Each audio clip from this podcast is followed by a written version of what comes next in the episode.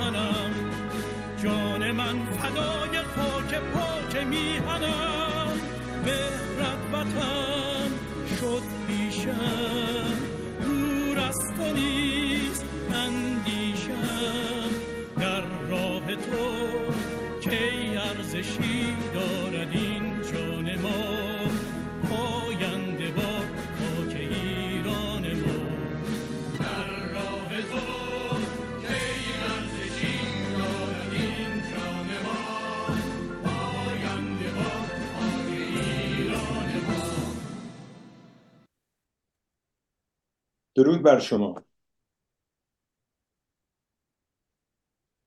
در عراق چه میگذرد؟ این موضوع برای ما ایرانیان چه اهمیتی دارد؟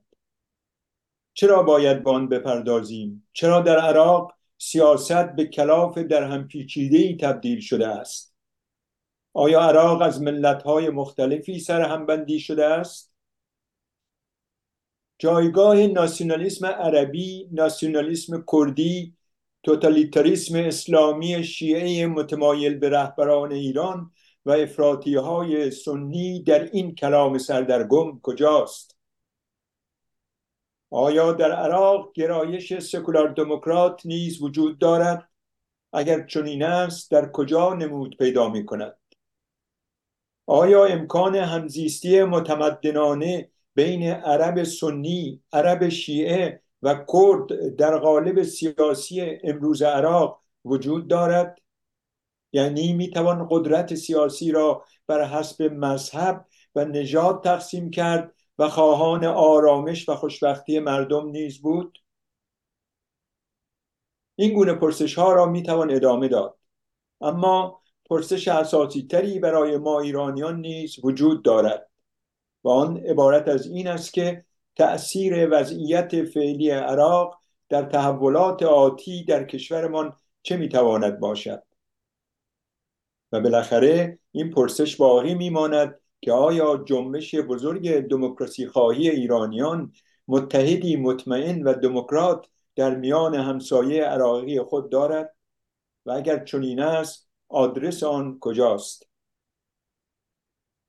موضوع سخنرانی امروز در عراق در همسایگی ایران چه میگذرد می‌باشد و سخنران مهمان این هفته ما آقای فرزین کرباسی هستند. شرح حال مختصری را که از ایشان به قلم خودشان دریافت کرده ایم برایتان می‌خوانم. من فرزین کرباسی روزنامه‌نگار و فعال سیاسی حدود 20 سال است که از ایران خارج شده و بیشتر, بیشتر, این بیشتر این مدت را در کردستان عراق به سر بردم و همزمان با حرفه روزنامه نگاری در شهر سلیمانیه با یک سازمان حامی حقوق زنان یعنی ریوان فعالیت داشته و دارم. در چند سال گذشته با بی بی سی ایران اینترنشنال و رادیو فردا و صدای آمریکا به عنوان تحلیلگر مسائل خاورمیانه و بخصوص کشور عراق همکاری داشتم. این شرح حال مختصر ایشان بود که اگر دوست داشتن خودشان چیزی بهش اضافه می‌توانم بکنم دوستان پس از شنیدن سخنان آقای کرباسی در بخش اول نشست که می‌تواند تا یک ساعت بیانجامد دوستان و همبندان در داخل و بیرون از این تالار برای پرسش ها از سخنران و یا اظهار نظرهاشان وقت می‌گیرند. پرسش ها و نظرات مخاطبان مهستان بیرون از این اتاق نیز هم از طریق پیامگیر مهستان بر روی تلگرام، سیگنال، واتساپ، ایمیل مهستان، یوتیوب مهستان و هم به وسیله تلفن به ما می‌رسد. هموطنان می‌تونن با این شماره تماس بگیرن. دو صفر چهل و نه صد و پنجاه و دو صد و هفتاد و هشت هفتصد و بیست و یک چهل و پنج. تکرار می‌کنم. دو صفر چهل و نه صد و پنجاه و دو صد و هفتاد و هشت هفتصد و بیست و یک چهل و پنج. این, این شماره البته در پوسترهای مهستان هم آمده. می توانند تماس کنند تماس دوستان در بیرون از این سالن هم با هماهنگی جناب شمس الدین دارابی هموند گرامی به داخل منتقل خواهد شد. این نشست به طور ضمنه ضمنا به طور زنده از تلویزیون میان تیوی از طریق فیسبوک جنبش سکولار دموکراسی ایران یوتیوب و فیسبوک مهستان سکولار دموکرات ها و توییتر مهستان پخش می شود جناب کرباسی به مهستان سکولار دموکرات های ایران خوش آمدید. میکروفون در اختیار شماست بفرمایید. خیلی ممنونم. درود بر شما. همه بینندگان و شنوندگان و مهمانان حاضر در این جلسه. ارز کنم من سپاسگزارم که منو دعوت کردید برای این برنامه. مسئله عراق بسیار پیچیده هست. کشوری که در همسایگی, ایران هست از روز اول پیدایشش چون می‌دونید که در واقع عراق محصول فروپاشی امپراتوری عثمانی هست. مدام این کشور در تلاطم و در احتشاش انقلابات یکی بعد از دیگری کودتاهای یکی بعد از دیگری حاصلش هم امروز ما می‌بینیم که در همسایگی ایران کشوری هست که علا رقم ثروت خیلی زیادی که داره ولی مردم در فقر در جنگ در موقعیت بسیار بسیار اصفباری زندگی می‌کنن. من لازم می‌دونم به صورت مقدمه که وارد بحث بشیم یک شمه ای از گذشته ای که نچندان دور هم هست در مورد تشکیل این دولتی که به اسم دولت عراق است صحبت کنیم و وارد مسائل دیگه بحثمون بشیم. می‌دونید که عراق در سال 1920 بعد از فروپاشی امپراتوری عثمانی به وسیله انگلیسی ها بنیاد نهاده شد. 18 داستان داره و این کشور در واقع پادشاهی رو که حتی بعد از چند سال قیمومیت دولت انگلیس بر این کشور پادشاهی رو که انتخاب کردن از اهل خود کشور عراق نبود.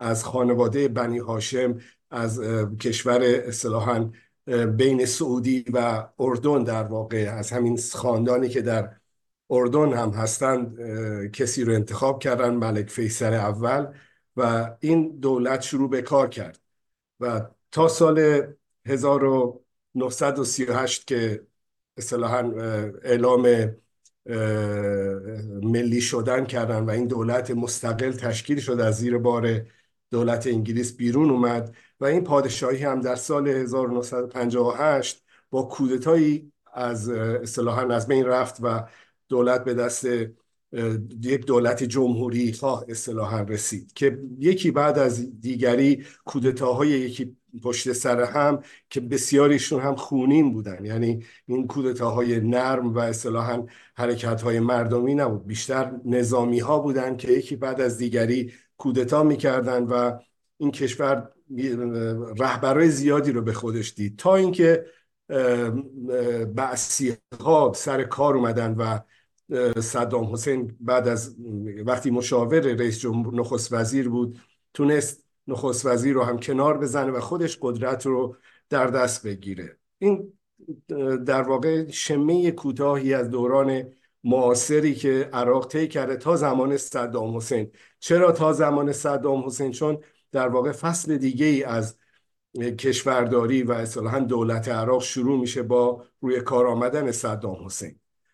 ربط این موضوع به کشور ایران و اصولا تأثیری که این دو کشور بر همدیگه داشتن یه مقدار پیچیده هست. چون ما می‌دونیم که بعد از روی کار آمدن این دولت ارتباط های مرزی و کالا و تبادل کالا بین این دو کشور از همون روزهای اول بوده و دو تا پیمان مشخصا معلوم هم بسته شده. یکی پیمان بغداد یکی پیمان سعدآباد که هر دو تا این پیمان ها در واقع برای تأمین امنیت مرزی و تأمین عبور و مرور مسافر کالا و اصولا بیشتر خیلی محدود بوده در همین منطقه.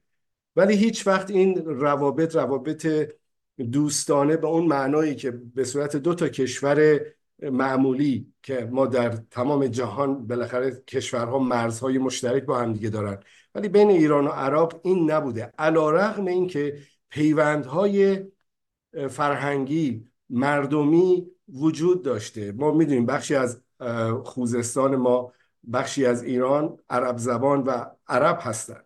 و این ارتباط بسیار نزدیک بود بین هر دو ملت با هم در رفت آمد و تبادل اصطلاحا کالا مسافر و خیلی چیزهای دیگه بودن.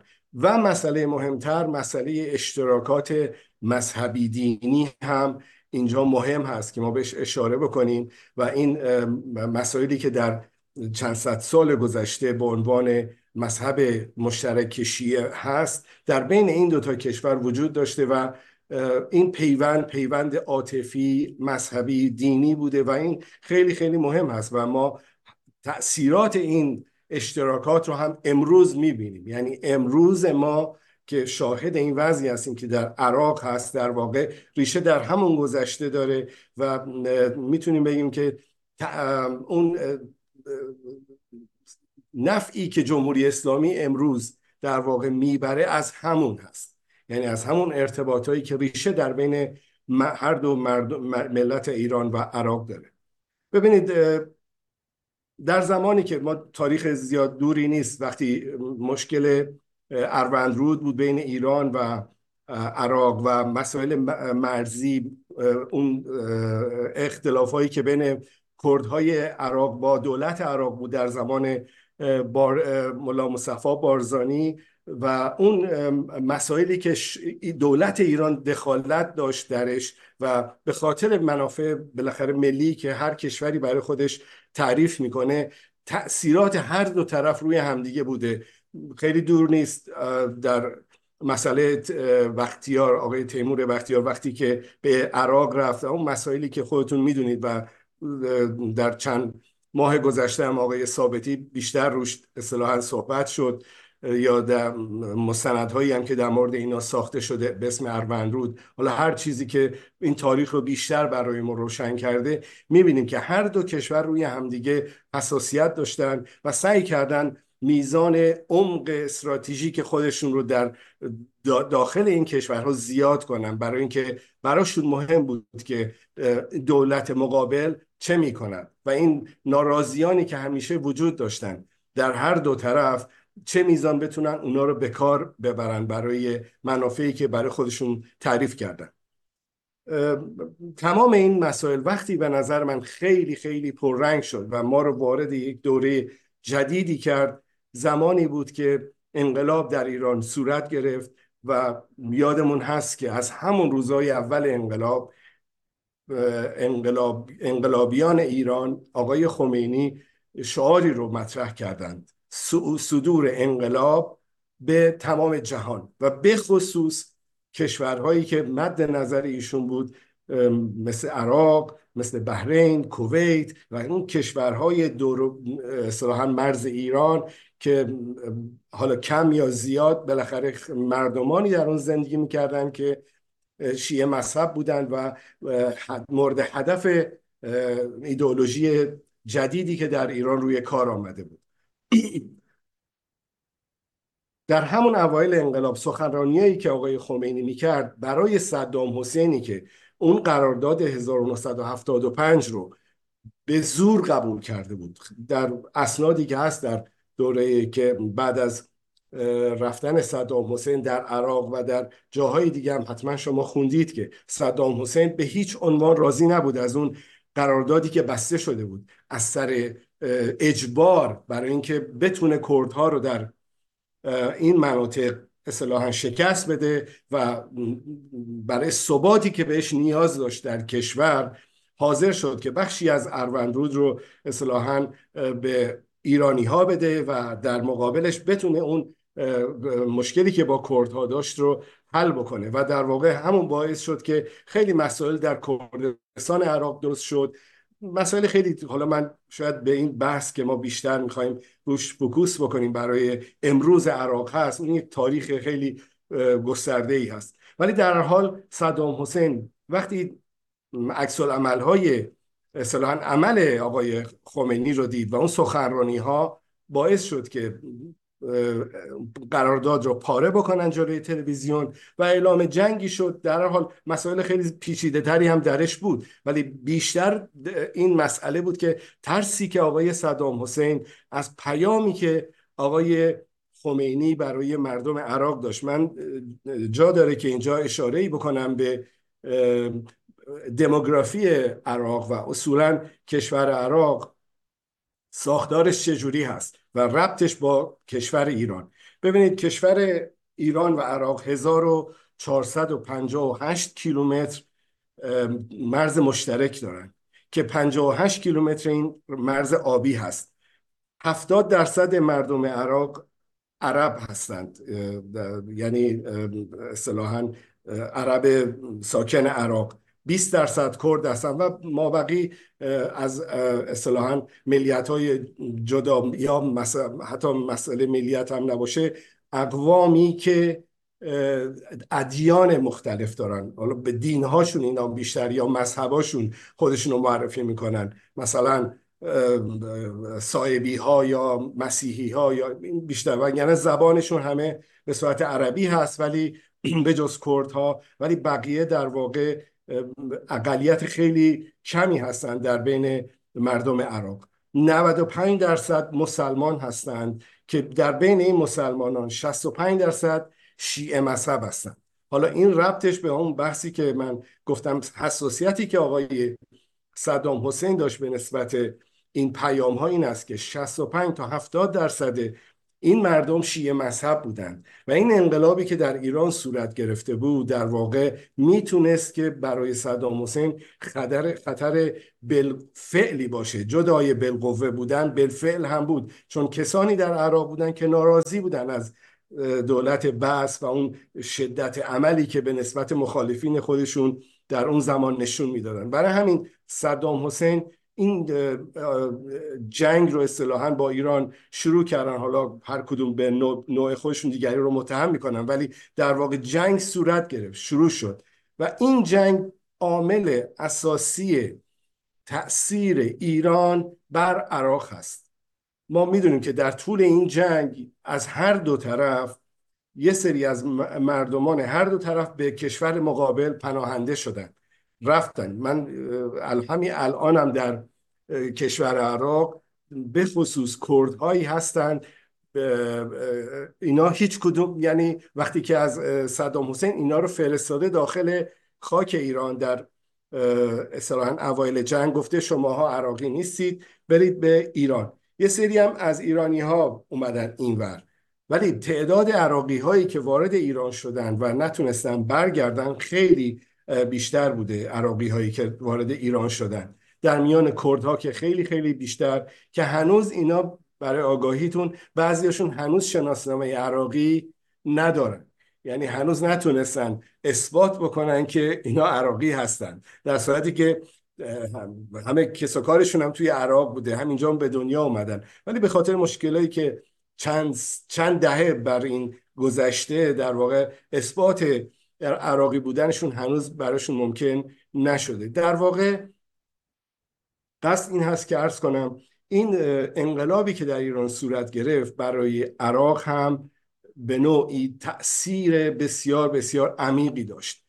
این جنگ که باعث شد معاندین عراقی وارد ایران بشن در واقع بنیاد یک لشکری رو اینا گذاشتن در طول همین جنگ هشت ساله به اسم لشکر بدر و این آقای هادی آمری که اتفاقا امروز هم شایعه بود که گویا زدن و ایشون هم ترور کردن. من البته شایعه بود هنوز خبر موثوقی نیست چون در بغداد هم یه سری درگیری ها بوده امروز در بین خودشون. این آقای هادی آمری در واقع یکی از بنیانگذاران همون لشکر بدر هست. که تعداد کمی بودن ولی به مرور وقتی صدام حسین بیشتر فشار آورد بیشتر مردم رو مورد اذیت و آزار قرار می‌داد. این تعداد این کسانی که وارد خاک ایران می شدن و به این لشکر و به این گروه از عراقی ها می پیوستند بیشتر شد.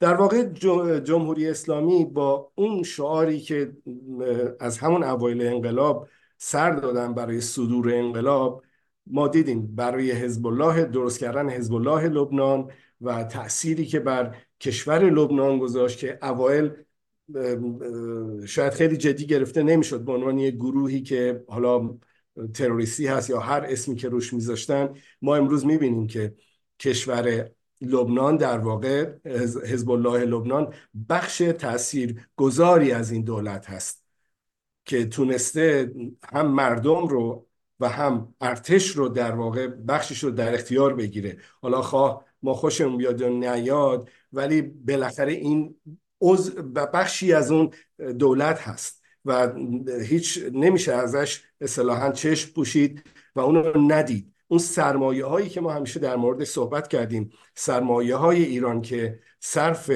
این گروه های وابسته به جمهوری اسلامی شده در واقع ریشش در همون اوایل انقلاب هست که به وسیله افرادی مثلا مثل محمد منتظری که رابطه خاصی داشت با کشورهای عربی با لیبی و همین آقای محتشمی پور که کسایی بودن که رفتن و در لبنان بنیاد این حزب الله لبنان رو گذاشتن و در عراق هم همین امر صورت گرفت ولی خیلی ریشه‌ای‌تر و خیلی عمیق‌تر. قصد من این هست که این بخش از تاریخ ایران که در بعد از انقلاب هست رو برای این برای من خیلی مهم هست چون ما نمی‌تونیم امروز رو فقط در امروز ببینیم. این گذشته ای که جمهوری اسلامی سرمایه گذاری مادی و معنوی که در مورد کشور عراق کرده امروز موتور محرکه تاثیر جمهوری اسلامی هست در مناطق دیگه. شما می‌دونید که سوریه امروز در واقع کشوری که بیشترش در دست حداقل می‌تونم بگم که تاثیر ایران روش خیلی زیاد هست. دولت بشار اسد در همون روزهای اول افتاده بود. ولی جمهوری اسلامی نذاشت این اتفاق بیفته. اون نیرویی که جمهوری اسلامی به کار گرفت جدایی از سپاه پاسداران و افسرهایی که میفرستادن برای کارهای مستشاری و مشورت و یا هر کار دیگه بیشتر این هشت و شبی یا نیروهای عراقی بودند که به اونجا تزریق می شدند از راه های مختلف برای اینکه نذارن بشار اسد بیفته و از جنوب لبنان و از حزب الله لبنان هم. می‌دونید تعداد کشته های حزب الله لبنان در سوریه خیلی زیاد هست. شاید مسئله سوریه برای جمهوری اسلامی خیلی خیلی مهم بود. دلایل مختلف ولی بزرگترین دلیلشون این بود که اون رو جبهه اول جبهه اول مقاومت می‌دونستن و راهی راهی راه ترانزیتی برای تغذیه لبنان یعنی در واقع جنوب لبنان و حزب الله برای خودش جنگ می‌کرد در, اصل. ولی حفظ سان هژمونی جمهوری اسلامی و حفظ بشار اسد مسئله بود که ایران و جمهوری اسلامی حاضر بود براش هزینه و بها بده. برای همین مسئله عراق در واقع بعد از جنگ هم و اون تا اون زمانی که آقای جورج دبلیو بوش بعد از 11 سپتامبر و بعد از اون تصمیماتی که گرفتن حالا درست و غلطیشو واقعا باید تاریخ قضاوت بکنه چون واقعا اسنادش هم هست که هیچ وقت صدام حسین در فکر ساخت بمب های نمی‌دونم اتم یا اون نبود واقعا. شاید موادی بود در اون کارگاه هایی که داشتن ولی در واقع صدام حسین با گرفتن جست یک, یک کسی که خیلی قدرتمند هست بهانه ای رو به دست آمریکا داد که بتونن بهش حمله بکنن. من واقعا نمی‌خوام وارد اون بحث بشم ولی این بخش مهم قضیه این هست که زمانی که جورج دبلیو بوش تصمیم حمله به عراق رو گرفت. ایران بسیار ترسناک و اصطلاحا ترسیده بود از این تصمیم. اون اگه خاطرتون باشه نامه معروفی هست که فرستاده شد برای سیستم دولت آمریکا از طرف جمهوری اسلامی که امضا پاش نبود. ولی همه می‌دونستن که این نامه از طرف رهبری جمهوری اسلامی هست. برای اینکه خودشون مبرا بدونن از اون دشمنی با آمریکا که من فکر می‌کنم کمتر دولتی در دنیا هست که به این آسانی بتواند تقیه بکند و به این آسانی بتواند از زیر بار خیلی از مسائل فرار بکنه. ما همین چند روز پیش هم برای یادآوری و تایید همون نامه آقای قاعانی اختصاصا تقریبا ده روز پیش بعد از اون بمباران هایی که شد آمریکا کرد مناطقی از هشت و شعبی رو. اختصاصا آمده بود که به اینا بگه آقا هیچ کاری نکنید تا ما بتونیم این مرحله رو هم رد بکنیم. الان می‌بینید یک هفته هست که هیچ کس هیچ کاری توی عراق انجام نمیده و تونستن اونا رو راضی کنن که ساکت بشن چون خطر رو احساس کرده بودن که نکنه مثلا آمریکا کار جدی انجام بده. در آن زمان هم نامه معروف برای همین نوشته شد. و صدام حسین سقوط کرد. در واقع سقوط صدام حسین شاید بزرگترین هدیه ای بود که به ایران داده شد. چون با اون ریشه ای که ما به صورت خیلی گذرا ازش رد شدیم که در عراق ایران برای خودش یک جاهایی رو گذاشته بود بین مردم و بین این نیروهای سیاسی که در ایران بیشترشون هم ساکن بودن. همین آقای نوری المالکی آقای عامری آقای سلیم جبوری که رئیس پارلمان بود. عرض کنم هیچ کدوم از این اپوزیسیون حتی سنی مذهباش اونایی که بیشتر اگه مخالف چون سنیا بیشتر طرف دولت و قدرت حاکمه عراق بودن. ولی حتی اگه اونا کسایی رم داشتن ایران ازشون حمایت می‌کرد. تمام اونها برگشتن به عراق و حاکم عراق شدن. و این داستانی که امروز الان ما شاهدش هستیم در عراق که من بیشتر واردش خواهم شد ماحصل اون گذشته ای هست که جمهوری اسلامی دربارش فکر کرده بود و برنامه ای براش داشت. ببینید برای درست کردن یک پدیده چند تا مخصوصا پدیده های این چنینی که در کشورهای دیگه شما بتونید اصلاحا ریشه ای داشته باشه یا ریشه ای رو درست بکنید اول مسئله ایدولوژی هست. یعنی شما نمی‌تونید بدون ارسال یا تفهیم ایدولوژی خودتون بتونید کسایی رو راضی بکنید. چون این اطمینان خاطر این تقلید از یک مرام تنها به صورت ظاهری نیست یا به صورت دادن پول نیست. اگه اینطوری بود خیلی از کشورها می‌تونستن در بین کشورهای دیگه تأثیری داشته باشن. ما می‌بینیم آمریکا با تمام این قدرتی که داره در جهان که به صورت اولین قدرت در جهان هست در دنیای کنونی ولی می‌دونیم که داخل هر کشوری که میشه با شکست ترک می‌کنه. این قاعده ای هست که در حداقل در پنج دهه گذشته بیشتر در بعد از جنگ ویتنام این قاعده اجرا, اجرا شده و آمریکا نتونسته آن چیزی رو که براش هزینه می‌کنه آن چیزی رو که براش داره کار می‌کنه و سربازانش رو به کشتن میده و پول زیادی رو از مالیات دهندگان می‌گیره و خرج می‌کنه به اون مقصد خودش برسه. به نظر من اوج این شکست در افغانستان بود که به صورت خیلی خیلی تراژیک این اتفاق افتاد. در عراق هم همینطور بود. ببینید روز بعد از سقوط صدام حسین که جمهوری اسلامی در یک وحشت کامل بود که بعد از این آمریکا سر تانکار رو بر نگردونه رو به ایران و اون موقع اگه یادتون باشه آقای جورج دبلیو بوش محور شرارتی رو اعلام کرده بودند. کره شمالی ایران لیبی نمی‌دونم چند تا کشور بودن و در واقع در مرز ایران اینا قرار داشتن که آیا حمله کنن نکنن. اون نامه ها نوشته شد جمهوری اسلامی بسیار بسیار زیرکانه. بعضی جاها همکاری می‌کرد با این نیروهای آمریکایی. البته غیر مستقیم به وسیله همون اپوزیسیونی که در داخل ایران بودن. دفاترشون در داخل ایران بود. من یادمه اون موقع من خونه پدریم هم خیابون سرای تخت جمشید بودیم ما اون موقع. یک یکی از دفاتر این نیروهای معاندین در خیابون ملک بود. یه ساختمون خیلی بزرگی بود و حتی پنجره های اینا رو با آهن گرفته بودن. یعنی پنجره های عادی نبود. اون موقع معاندین عراقی همین لشکر بدر اینا اونجا دفتر داشتن. و این هزینه هایی که شده بود با همکاری اصطلاحا اون بخش از اپوزیسیون در داخل خاک عراق برای جمهوری اسلامی راه باز کرد.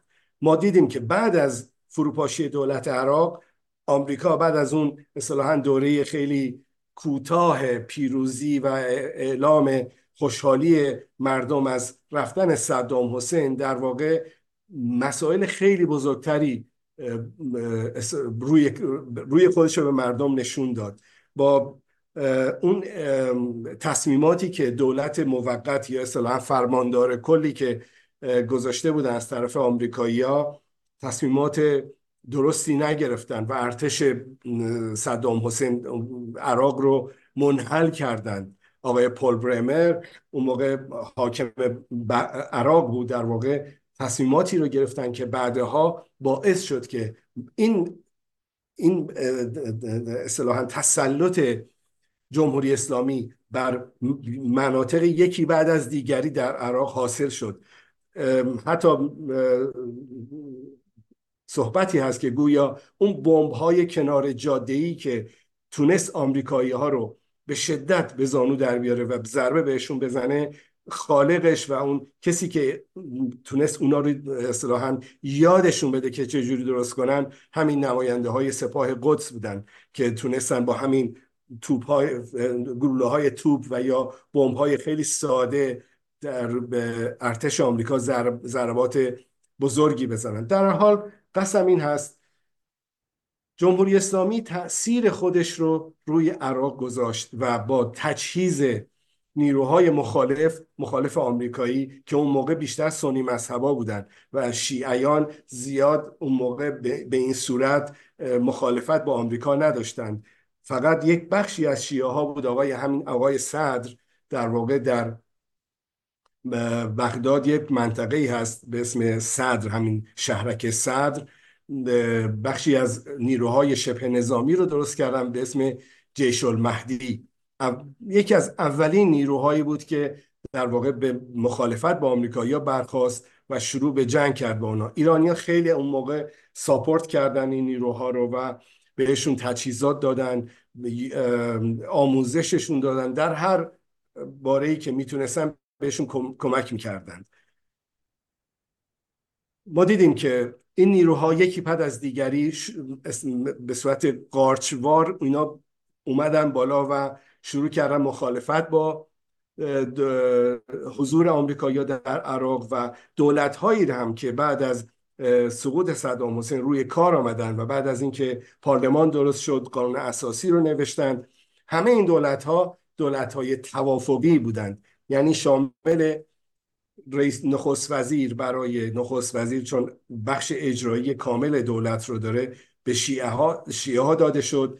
رئیس جمهور به کردها و رئیس پارلمان مجلس به سنی ها این دولت هایی که بعد از دیگری دولت های بسیار ناکارآمد و بسیار فاسدی بودند یعنی تمام این ثروتی که عراق داشت در هم خارج از اون می‌دونید که اون اموالی که عراق داشت زیر بند هفت مشهور سازمان ملل بودن. و دوره ای هم که نفت در برابر غذا بود اون طرحی که سازمان ملل اجرا کردن در دوره خود صدام حسین برای اینکه به مردم عراق آزوقه برسونن و دلارها به دست صدام حسین نرسه این در یک صندوقی بود در بانک جهانی که زیر نظر دولت آمریکا هم هست و سازمان ملل هم البته نظارت می‌کردند. این پول ها اونجا بود و این در نفت هایی هم که میفروختن به همونجا واریز می‌شد و, و همین امروز هم این دولتی که الان دولت آقای سودانی در واقع شاهرگ اقتصادی عراق رو در, در دست آمریکا قرار داره. یعنی آمریکا باید اجازه بده که چقدر دلار وارد عراق بشه یا نشه. به خاطر همین است. حالا من بهش می‌رسم. اون بخشی که جدا کردم بخش اقتصاد حتما توضیح میدم که تاثیر این نفوذی که آمریکا داره در مورد دلارها چه هست و کاری که ایران به سر عراق آوردن. به حال این تاثیر جمهوری اسلامی باعث شد که نیروهای مختلفی در بین شیعیان عراق رشد بکنن و تاثیر بذارن و همین نیروها عامل تحریک سنی ها و به نوعی هم سرکوب بودند. ما می‌دونیم که تقریبا سنی ها در بعد از صدام حسین به کنجی رانده شدند و تمام اون قدرتی رو که در دوره صدام حسین داشتن و ازشون گرفته شد. شما می‌دونید بافت کشور عراق عشیره هست. یعنی به صورت اون حالتی که در بین کشورهای مثل ایران که از اون موقعیت عبور کرد در زمان رضاشاه بالاخره مدنیت و یک سری دولت اصطلاحا دولت تاثیر داشته باشه برای درست کردن نهادهای مدنی در عراق به اون صورت شکل نگرفت. ما در یک دوره در عراق زمانی که حزب شیوعی خودشون میگن یا همون حزب کمونیست البته نه از اون نوع حزب کمونیست چین یا مثلا شوروی نه روسیه نه. از اون نوع حزب کمونیست تودهی خودمون در واقع در عراق حاکمیت سیاسی داشتن. از اون نوع که بتونن تاثیر روی جامعه داشته باشن. ولی به مرور این دوره که صدام حسین و حزب بس آمد آنها را هم از جامعه عراق پاک کردند و همه رو سر به نیست کردن یا همه رو زندان کردن یا وادارشون کردن که از عراق برن بیرون. و اون دوره مدرنیته اصطلاحا تدریجی در عراق شکل نگرفت و دیکتاتوری که دولت هایی که بعد از دیگری نذاشتن که دولت عراق یا این جامعه ای که الان در عراق هست بتونه شکل مدنی تری به خودش بگیره. برای همین ما اشایری رو داریم که این در واقع حاکم اصلی اون مناطق هستند من تقریبا می‌تونم عرض کنم خدمتتون. همین دو ماه پیش بود آقای سنی آقای اسمشون یادم رئیس پارلمان رو از کار برکنار کردن دادگاه فدرال. دستور داد که این آقا دیگه رئیس پارلمان نباشه. این در سهم سنی ها بود. وقتی ایشون رفتن برگشتن به شهر خودشون به استان خودشون در انتخابات مجلس شوراهای استانها رأی اول آوردن. رأی اول.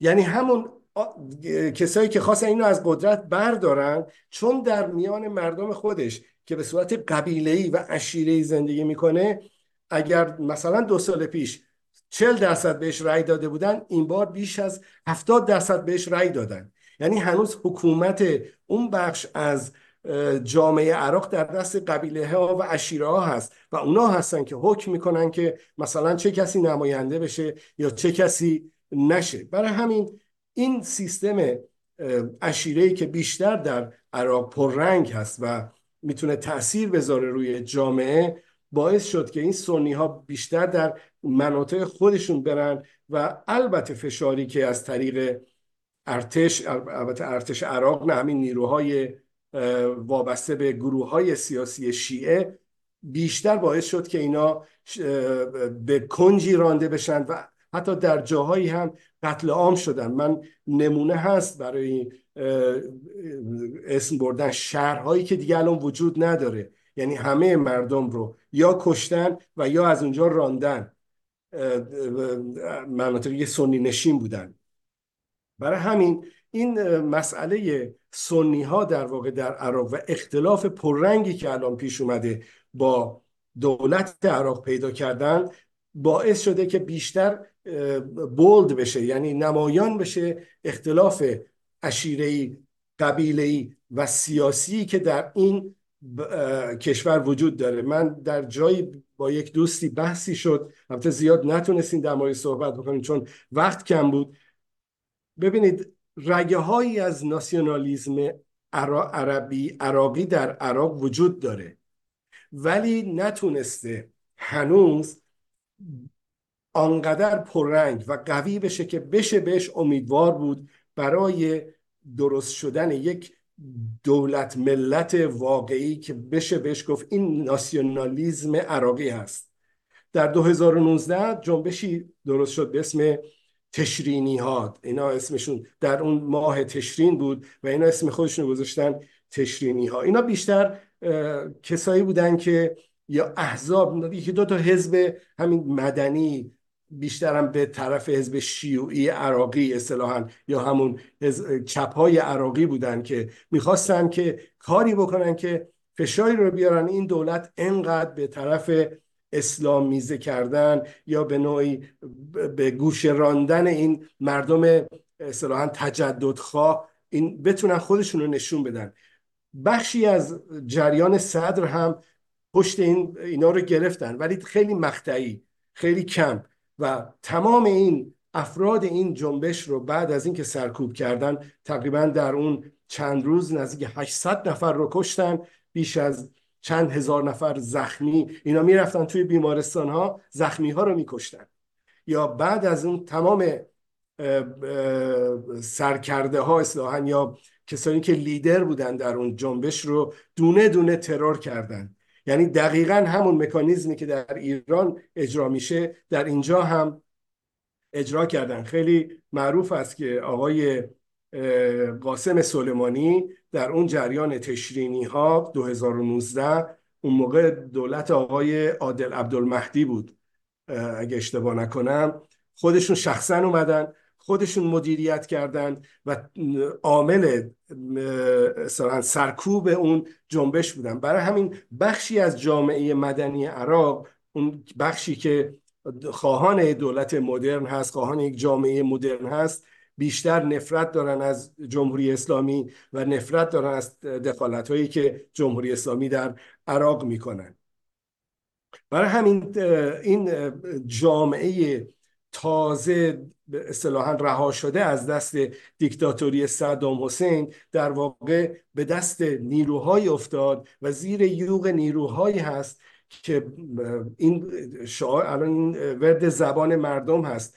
یعنی شاید باور کردنی نباشه. ولی در عراق الان ویدیوها گفته ها عکس های صدام حسین بیشتر داره اصلاحا بولد میشه توی اینترنت یا جاهایی که مردم آرزوی اون دوران رو می‌کنن. همون مردمانی که در واقع زخم دیده بودن از دوره دیکتاتوری صدام حسین. با اون جنایت هایی که کرده بود. من فکر می‌کنم برنامه خاصی رو می‌خواد که در مورد جنایت هایی که صدام حسین در مقابل مردم عراق کرد در موردش صحبت کرد. چیزایی که شاید اصلا در مخیره آدم نگنجه. همین امروز که ما داریم با هم صحبت می‌کنیم شاید هزاران گور دست جمعیه پیدا نشده هست که هنوز نتونستن اینا برن و به خاطر مسائل البته نتونستن به خاطر اینکه جنگ هست به خاطر اینکه ناامنی هست به خاطر اینکه دولت هنوز این براش اولویت نیست. البته مسائل قانونی هم هست. چون وقتی که شما یه گور دست جمعی رو باز می‌کنید باید جوابگوی اون صاحب اون افرادی که کشته شدن هم باشید برای همین در کردستان عراق که بیشترین و جنوب عراق در بخش شیعه نشین عراق بیشترین گور دست جمعی متعلق به آنهاست و هنوز دولت نتونسته اونا رو اصطلاحا در بیاره و به صاحبان یا خانواده هاشون تحویل بده.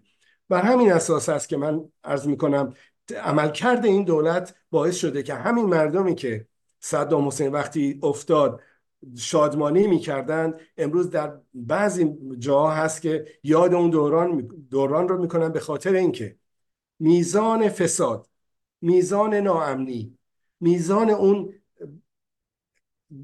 یعنی های سیاسی که بار آوردن در این کشور قابل شمارش و بحث نیست.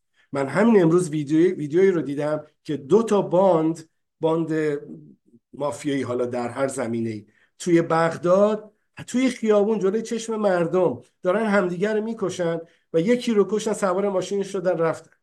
در داخل بغداد. که می‌دونید هزاران هزار نیروی امنیتی دارن. هزاران هزار نفر. حالا من به اون بخش هشت شبی می‌رسم. تشکیلش و چگونگیش و عمل کردش که چند صد هزار نفر نیروی هشت شعبی داریم که باید حافظ منافع مردم ملت و مرزها اینا باشن. ولی در واقع هیچ تاثیر روی این مسائل ندارن. به خاطر اینکه خودشون هستن که حامی اینجور مافیا هستن چون ازشون پول می‌گیرن. یعنی مسائل اقتصادی پشت این هست. برای همین این اتفاقایی که در عراق میفته در واقع چیز اتفاقی حاصل یک سری عوامل هست که دو جمهوری اسلامی رابطه مستقیمی با آن دارد. البته این تنها کشور عراق نیست. هر کشوری که جمهوری اسلامی رفته باشه و در آن پای, پای اون به اونجا رسیده باشه دچار همچین مسائلی بوده. فقر نابسامانی کشت و کشتار همه اینا محصول این دخالت هایی است که جمهوری اسلامی می‌کنه. دلیلش هم واضح هست. شما در یک کشور مستقر و یک کشور با اصلاحا خودشون میگن سیادت کامل شما نمی‌تونید یه همچین نیروهایی رو داشته باشید. نیروهایی که خودشون بخوان عامل اصطلاحا اقتصادی باشن. خودشون قانون رو بر سر مردم اجرا بکنن. در صورتی که قوه قضاییه‌ای که امروز در عراق هست در واقع فلج هست.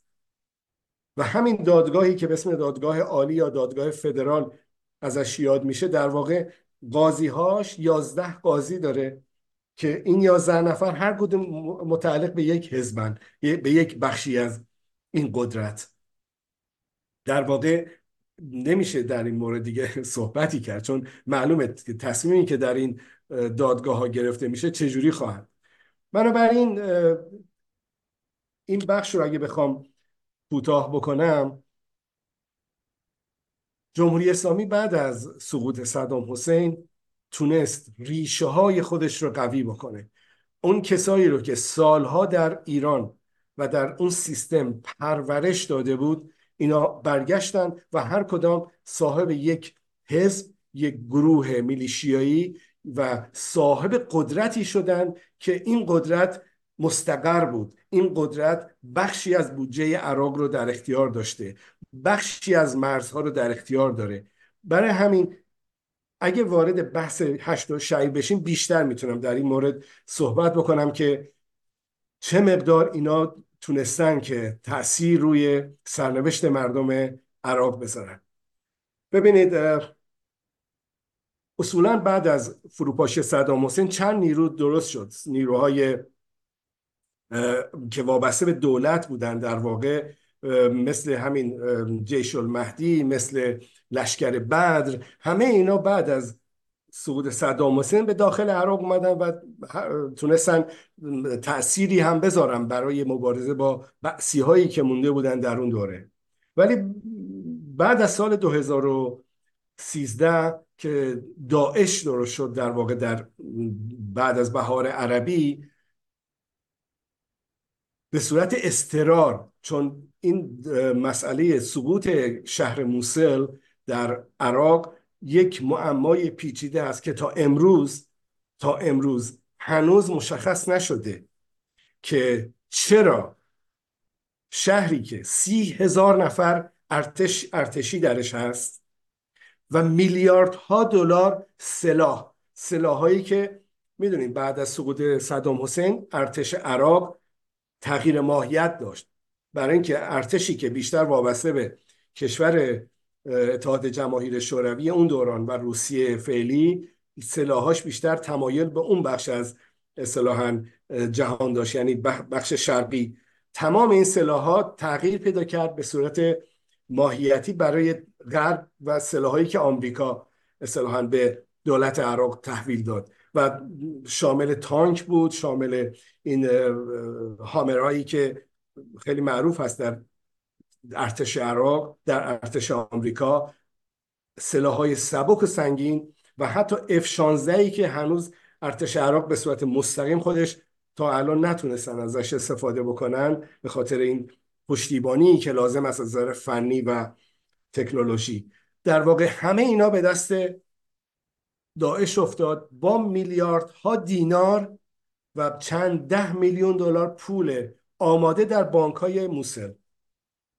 و این فرار ارتش عراق هنوز معما هست که چرا؟ چجوری میشه که ارتش مقاومت نکنه با چند نفر آدمای سیاه و چند تا تویوتا لنکروزر روباز اینا فرار کردن؟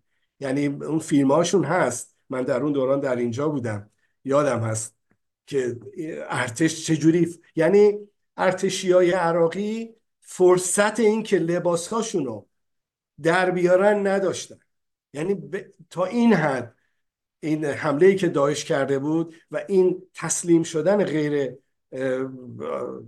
عادی واقعا یک دولت چجوری هست؟ و آقای مالکی هنوز این لکه روی پیشونوشون هست که چجوری شده که شما کجا بودید این این اتفاق افتاد؟ روی همین است زمانی که این اتفاق افتاد در عرض چند روز نصف خاک عراق مخصوصا اون بخش موسل و مرکز عراق به دست داعش افتاد.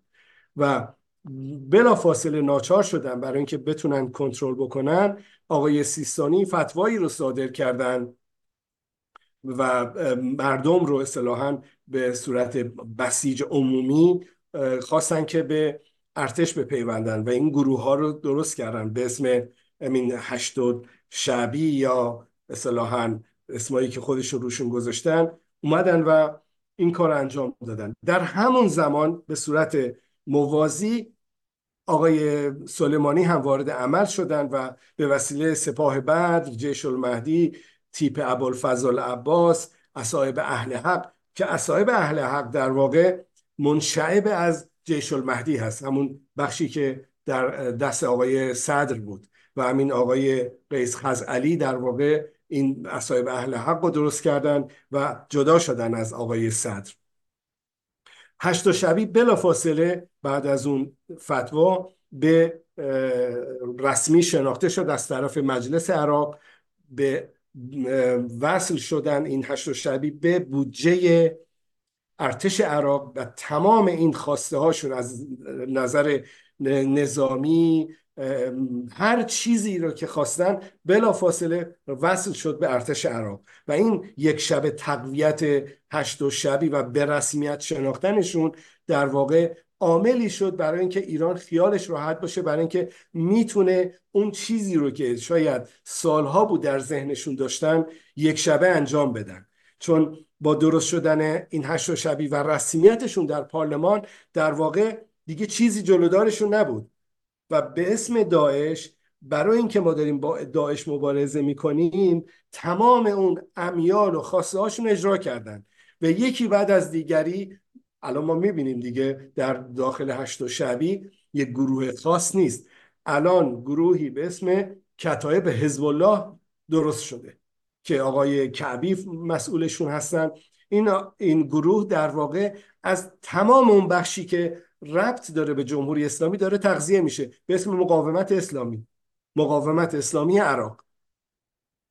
سلاحاشون آمریکایی هست. امکانات آمریکایی هست.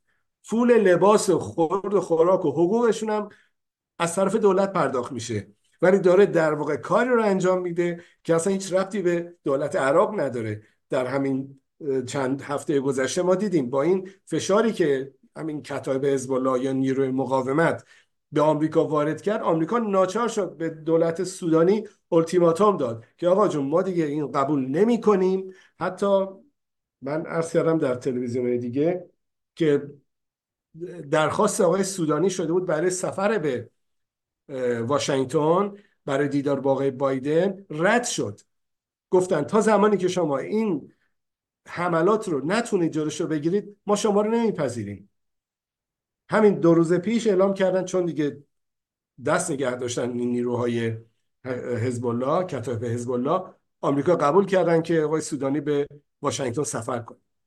ببینید این نیروها در واقع الان مقابل دولت دارن کار می‌کنن ولی در واقع در راستای خواسته های جمهوری اسلامی. الان حوسی ها دارن جور همه رو می‌کشن یه جورایی چون ایران به هیچ عنوان قصد نداره. حزب الله لبنان رو واقعا وارد این ماجرا بکنه. ولی از این طرف چون دولت عراق در واقع در خطر هست این سکوت رو به اینا تحمیل کرد. ولی من همچنان پیش بینی می‌کنم که این سکوت مقطعی هست و باز هم شروع خواهد شد. حالا این امتیازایی که آقای سودانی می‌خواد رو از آمریکا بگیرن مطمئنا اینا نمی‌تونن ساکت بمونن چون ماهیتا اصلا نمی‌تونن این کارو نکنن. چون بودنشون در واقع اختلافی که الان با آمریکا دارن باعث شده که بتونن نیرو جذب کنن. حال این هشت و شعبی در واقع به دو بخش تقسیم شد. هشت شعبی و هشت عتبات یا همون هشتی که آقای, سید آقای سیستانی درست کرده بودن برای مقاومت در مقابل اون کسایی که هجوم می‌کنن به خاک عراق یا به حریم امامان شیعی که در عراق اصطلاحا هستند برای همین این اینا رو این تقسیم بندی که شد به اسم هشت ولایی و هشت عتباد و اینا رو این تقسیم بندی بر این اساس است که اون گروهی که هشت عتبات یا هشت واقعی هست در واقع مقلد آقای سیستانی هستند که الان تعدادشون هم خیلی کم هست چون به نوعی فشار بهشون وارد شده و اون امکاناتی رو هم که هشت و شبیه هشت ولایی که به ولایت آقای خامنه ای اصطلاحا باور دارن بیشتر دارن امکانات میدن و دارن از اونا هم نیرو جذب می‌کنن. این تقسیم بندی انجام شد و در واقع این نیرو رو جمهوری اسلامی در در ید اختیار خودش گرفته در خود در دست خودش گرفته برای فشاری که می‌خواد به این دولت عراق یا دولت آمریکا که بیشتر الان مسئله آمریکا هست برای اینکه خاک عراق رو ترک بکنه این برای اینا خیلی خیلی مهم هست که آمریکا نه در آینده نزدیک من به این باور نیستم که حتی خود جمهوری اسلامی بخواد که امروز آمریکا عراق رو ترک بکنه. دلایلش هم واضح هست. حالا اگه وقت شد توضیح خواهم داد. ولی در آینده نزدیک در دو سه سال آینده که مسئله سوریه چون دولت سوریه هم خیلی خیلی مرتبط هست با این نیروها چون دولت سوریه در واقع همین نیروهای وابسته به جمهوری اسلامی تا امروز نگهش داشتند. وگرنه خیلی سریع شکست می‌خورد و خیلی سریع میافتاد. و این تعادل و توازن و جمهوری اسلامی می‌خواد برقرار بکنه برای اینکه اهداف بزرگتر و دراز مدتتری در این مورد داره. این نیروهای هشت و شبی در واقع کار و برنامه و پلتفرم کاریشون مشخص است. جمهوری اسلامی در این چند سال با این نیروها و با مردم عراق و دولت عراق چه کرده؟ ببینید دولت عراق امروز و حداقل در دو سال گذشته بیشترین فروش نفت رو داشته. بخش اقتصادی خیلی خیلی مهم هست.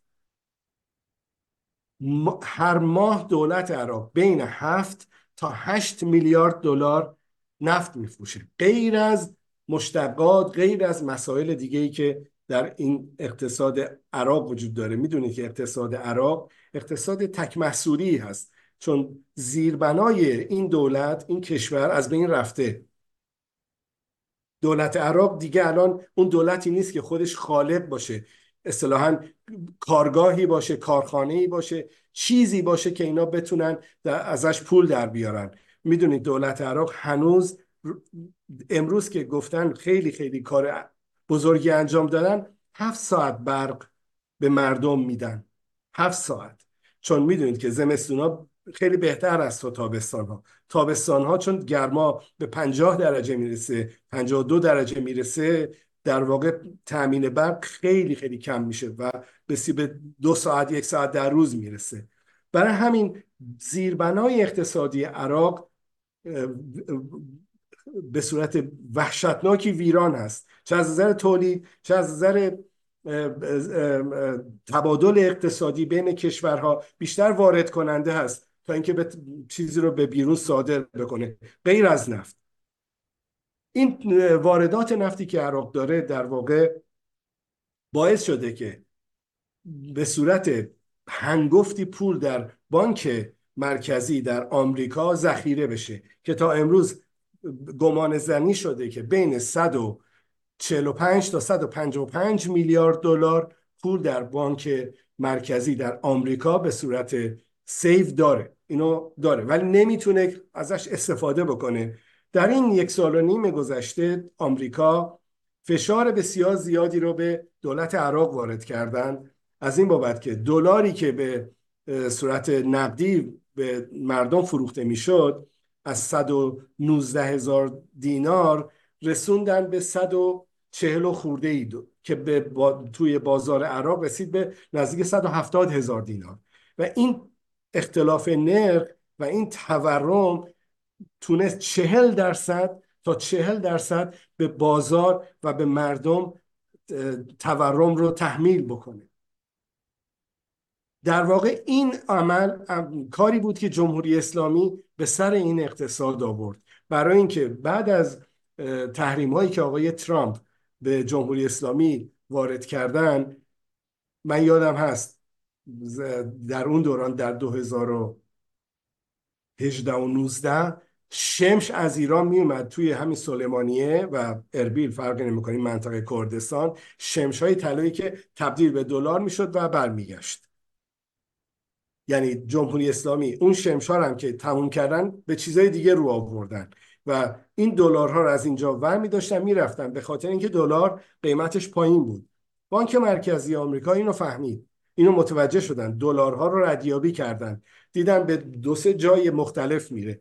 که بخشیش به امارات از امارات به ایران بخشیش از مرزهای مشترک بین ایران و عراق وارد ایران می شدن اومدن این راهکارها رو در پیش گرفتن ولی در واقع به قیمت زیر فقر بردن بیشتر مردم عراق برای اینکه در عراق کاری نیست که انجام بشه. قدرت خرید و اصطلاحا اون فضایی که برای کار هست بسیار بسیار محدود هست. مردم اینجا بیشتر در واقع خواهان این هستن که برن در ادارات دولتی یا جایی که وابسته به دولت هست کار بکنن. برای همین بودجه عراق در واقع 70 درصدش برای حقوق و سر ماه باید حقوق به مردم بدن. شاید این اصلا غیر با قابل باور باشه برای یک اقتصاددان که مثلا چجوری میشه که 70 درصد این پول هنگفت فقط برای پرداخت حقوق باشه به کارمندها و مردمی که بالاخره در این مملکت دارن زندگی می‌کنن. این دلارهایی که قاچاق می‌شد به طرف ایران و به صورت حالا هر از هر طریقی که می‌تونستن باعث شد که ضربه خیلی شدیدی به عراق وارد بشه از طرف دیگه.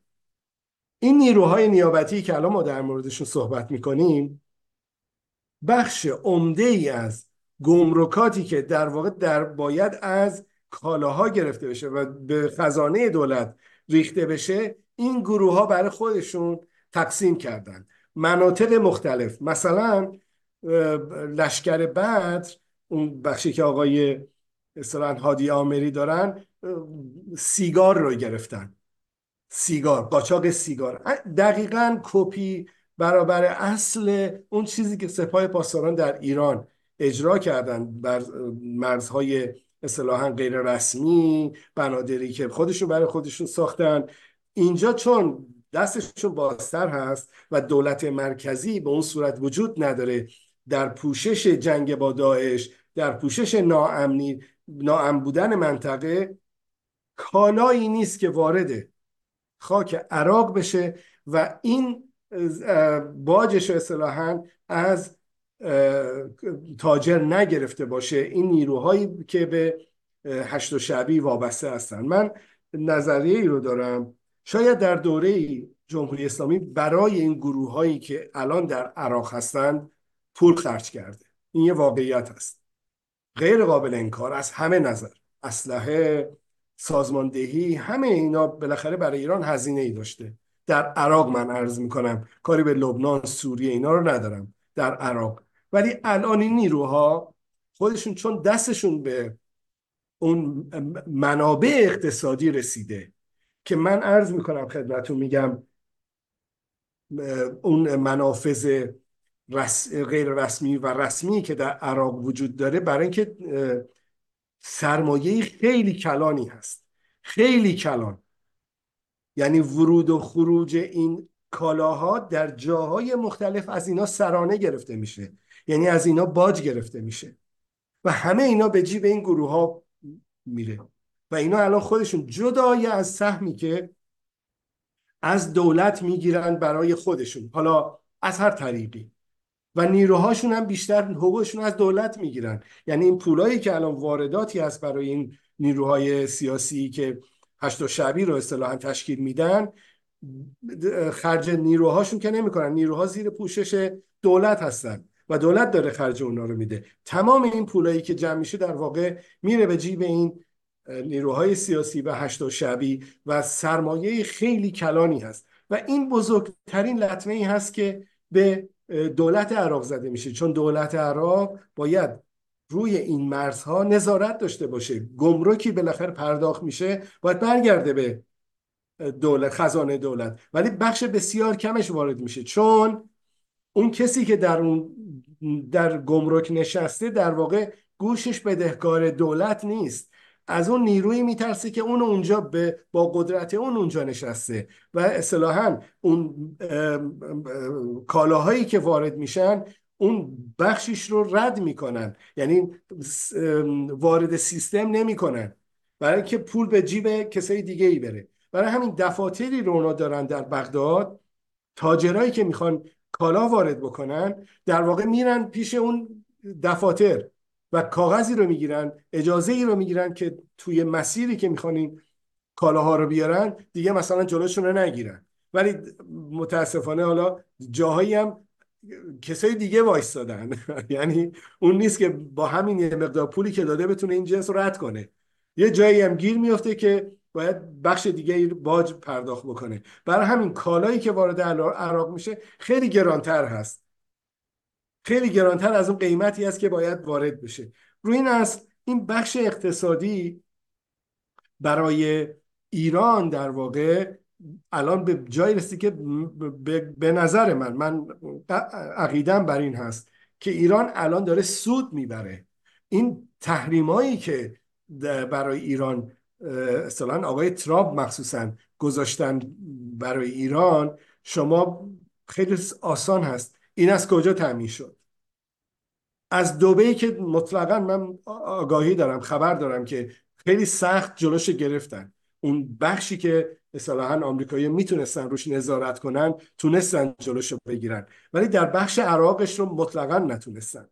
چون 1458 کیلومتر مرز و 58 کیلومتر مرز آبی آسان نیست کنترل کردنش. و این جایی که من میگم جمهوری اسلامی تونست از این سود ببره و بتونه راه تنفسی رو پیدا بکنه همین بخش بود که این در قالب تجارت بین دو کشور در واقع تونستن آن چیزی رو که می‌خواستن از طریق کشور عراق تهیه بکنن.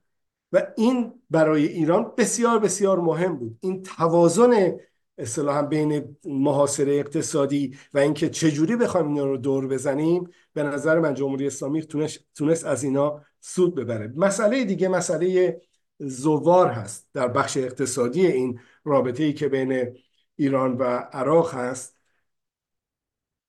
شما غیر از اون چند روزی که در اربعین و تاسو و آشورا هست شما می‌دونید جمعیت میلیونی میشه. یعنی این بخشی که از بین خانقین چند تا مرز هست که زوار می‌تونن عبور بکنن از مرز کرمانشاه که وارد خانقین قصر شیرین از این طرف میان و جنوب عراق شاید جمعیت به میلیون می‌رسه. یعنی بسیار بسیار جمعیت وسیعی هست که وقتی وارد عراق میشن شما حساب بکنید یه دوره هم برای اینا دلار گذاشتن. یعنی گفتن بهشون دلار میدن برای که بتونن وارد عراق بشن خرج کنن. چون تومن توی اینجا ارزشی نداره.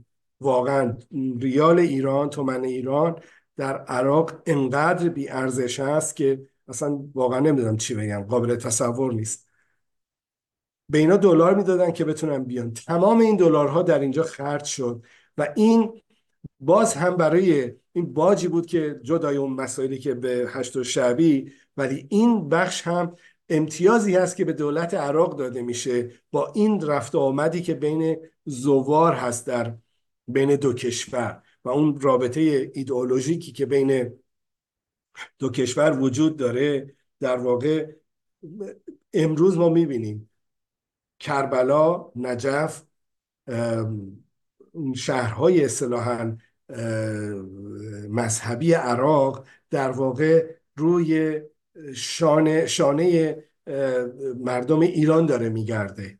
یعنی شاید باور نکنید خدماتی به اون صورت دولت به این شهرها نمیده. ولی زوار ایرانی چون خیلی زیاد هستند شما غیر از اون چند روز مردم میان و میرن. یعنی به صورت حالا آزاد. خودشون میان برای زیارت میرن و این شهرها به حدی آباد شدن. از نظر مذهبی عرض می‌کنم نه از نظر برق نه از نظر چیزای دیگه. بالاخره اون بخش های اقتصادی که ربط داره به آمد و شده اصطلاحا زوار.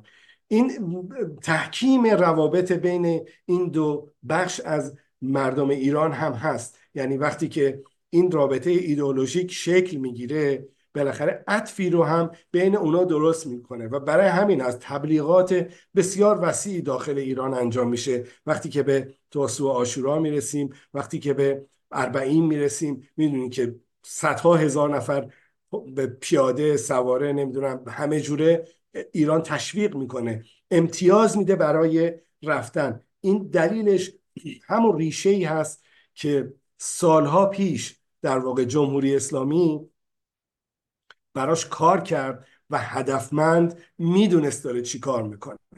ما زیاد دور نیست به تاریخ گذشته ایران که نگاه می‌کنیم مسئله مذهبی از هر نوعش مردم به صورت خیلی خیلی نرمال کار خودشونو می‌کردن. هر کسی هر دینی داشت به هر چی باور داشت. حتی در سران دولت های ایران در گذشته هم این وجود داشته که امیال و افکار خودشون رو هم اعلام می‌کردن. ولی این نوعی که جمهوری اسلامی در موردش کار کرد در واقع بسیار بسیار تاثیرگذار بود.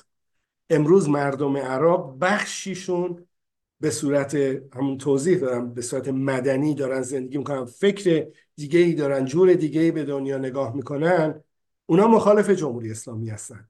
ولی بخش عمده ای از این مردم که در فقر در مصیبتی که قرار گرفتن به هیچ عنوان اینجوری فکر نمی‌کنن که مثلا دینشون این کار باشون کرده. مطلقا اینجوری نیست دوستان. من این واقعیت رو باید بهش اذعان کرد که اون بخش از کسایی که فکر می‌کنن میشه در عراق به صورت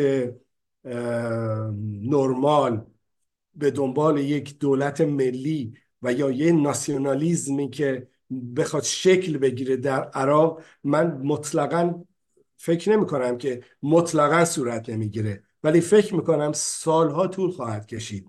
چون این به صورت سیستماتیک در عرض چند دهه در این مردم نفوذ کرده و عواملی که من تقریبا در یک ساعت گذشته در موردش دارم صحبت می‌کنم باعث شده که این مردم به این فکر نکنن که میشه در پناه یک دولت ملی به خواسته ها رسید.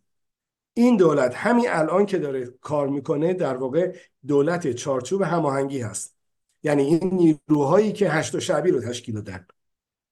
داره کار می‌کنه بالاخره خرج این مردم میده و به سری کارا رو انجام میده. ولی شما هیچ چیزی به عنوان اینکه یک عراق متحد یک دولت متحد. یک چیزی که شما بخواید نمادی از یک کشور رو داشته باشید به اون صورت نمی‌بینید. برای اینکه این سیاست جمهوری اسلامی هست که در این نوع کشورهایی که حاکم هست و تاثیر داره دولت ملی به اون صورت شکل نگیره. اگه قدرتی هست اگه نیروی حاکمه ای هست این نیروی حاکمه ایدئولوژیک باشه برای بخشی از این جامعه باشه. برای اینکه این آشفته بازار همیشه باشه. وگرنه نمی‌تونه این حضور داشته باشه. اون حضور جمهوری اسلامی در واقع در جایی هست که آشفتگی جنگ و نابسامانی هست. این الان در عراق ما به صورت واضح اینو می‌بینیم که یک دولت هست. همون سازندگان این دولت یا شاکله این دولت این احزاب هستند ولی از اون طرف نیروهای دیگه ای رو وادار می‌کنن به آمریکا موشک بزنن به سفارتش حمله بکنن به کردستان حمله بکنن. خب این تضاد این پارادوکس در واقع در این میان هست و این فقط در خدمت جمهوری اسلامی هست در این منطقه. من فکر می‌کنم جناب کرباسی ببخشید اگه ممکنه من یه مقداری هم چون وقتمونم زیاد نیست. ببخشید. راجع به کردستان بفرمایید. بله خواهش می‌کنم. بله عرض می‌کنم کردستان عراق بعد از سقوط صدام حسین اولا قبل از سقوط صدام حسین در سال 91 بعد از حمله کویت اینجا مدار 36 درجه رو گذاشتن نیروهای اون موقع نیروهای مشترکی که دفاع کردن از کویت و صدام حسین عقب راندن این بخش از کردستان رو از نظر هوایی پوشش دادن و یک دولت خودگردانی اینجا درست شد به وسیله دو حزب یعنی اتحادیه میهنی کردستان و حزب دموکرات کردستان عراق. در واقع این دو حزب دو بخش از این کردستان رو در دست داشتن. بعد از سقوط صدام حسین این دوتا به هم پیوستن و یک اقلیم خود خودمختار رو درست کردن.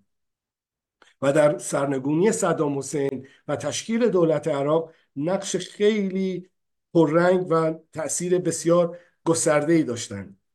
ولی بعد از این سالها بالاخره دولت عراق که اصطلاحا تونست شکل بگیره و این نیروهای داخل این حکومت به تدریج بعد از جنگ داعش هم به خصوص اختلافاتی رو از نظر اقتصادی با دولت کردستان پیدا کردن. به خصوص در همون اوایل جنگ داعش آقای نوری المالکی با دولت اقلیم به مشکل خوردن و بودجه رو نمیفرستادن. بالاخره دولت اقلیم ناچار شد که اقتصاد اصطلاحا مستقل رو پیش بگیره. با حفر چاهای نفت انعقاد قراردادهایی با شرکت های نفتی و که بالاخره تا امروز هم ما می‌بینیم تاثیرات آنچنان مثبتی در اقتصاد کردستان به اون صورت نداشته. به خاطر اینکه دولت مرکزی در عراق در بغداد تمام قد در مقابل این ایستاد. تا جایی که در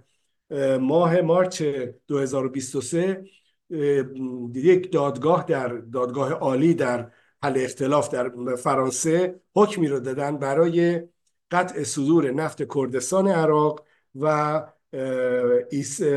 دولت ترکیه رو هم در این باب یه خط لوله ای از کردستان به ترکیه به ترکیه می‌رفت اون رو هم اصطلاحا متوقف کردن. از مارچ گذشته تا همین الانی که من در خدمت شما هستم. دولت کردستان حکومت اقلیم نتونسته نفت صادر کنه و از اون موقع تا الان تقریبا می‌تونم بگم چهار یا پنج ماه حقوق این مردم رو دادن. یعنی از اون موقع تقریبا سه تا چهار پنج ماهشو حقوق نگرفتن مردم و دولت مرکزی همکاری نکرده. البته مسائل خیلی پیچیده تری هم اون پشت هست. فشار جمهوری اسلامی به دولت بغداد برای اینکه فشار بیاره به کردستان عراق به خاطر حضور آمریکایی ها و اون اتهاماتی هم که جمهوری اسلامی به اقلیم می‌زنه برای حضور گویا اسرائیلی ها در اینجا که حداقل من خودم شخصا چند سال از اینجا هستم. من چیزی رو ندیدم. بالاخره حضور یک نیروی حتی امنیتی در یک جایی باید یک نشانه هایی یک چیزی رو هم داشته باشه. چیز خاصی اتفاق نیفتاده. نه تروری اتفاق افتاده از مقامات جمهوری اسلامی نه هیچ اتفاق خاصی نیفتاده. ولی بالاخره جمهوری اسلامی اینا رو بهانه کرده و فشار بیش از حدی رو به کردستان عراق با تحریک بغداد انجام دادن و این بعد از رفراندوم سال 2017 بیشترین حد از فشار رو اجرا کردن به دولت کردستان به اقلیم. با گرفتن 51 درصد از اون خاکی که در واقع قبل از رفراندوم در دست کردها بود و مناطقی است که کرد با عرب با ترکمن اصلاحا یا ترکای بهشون اینجا بهشون میگن ترکمن. ولی در واقع اینا مردمی هستن که در دوره عثمانی در اینجا زندگی کردن.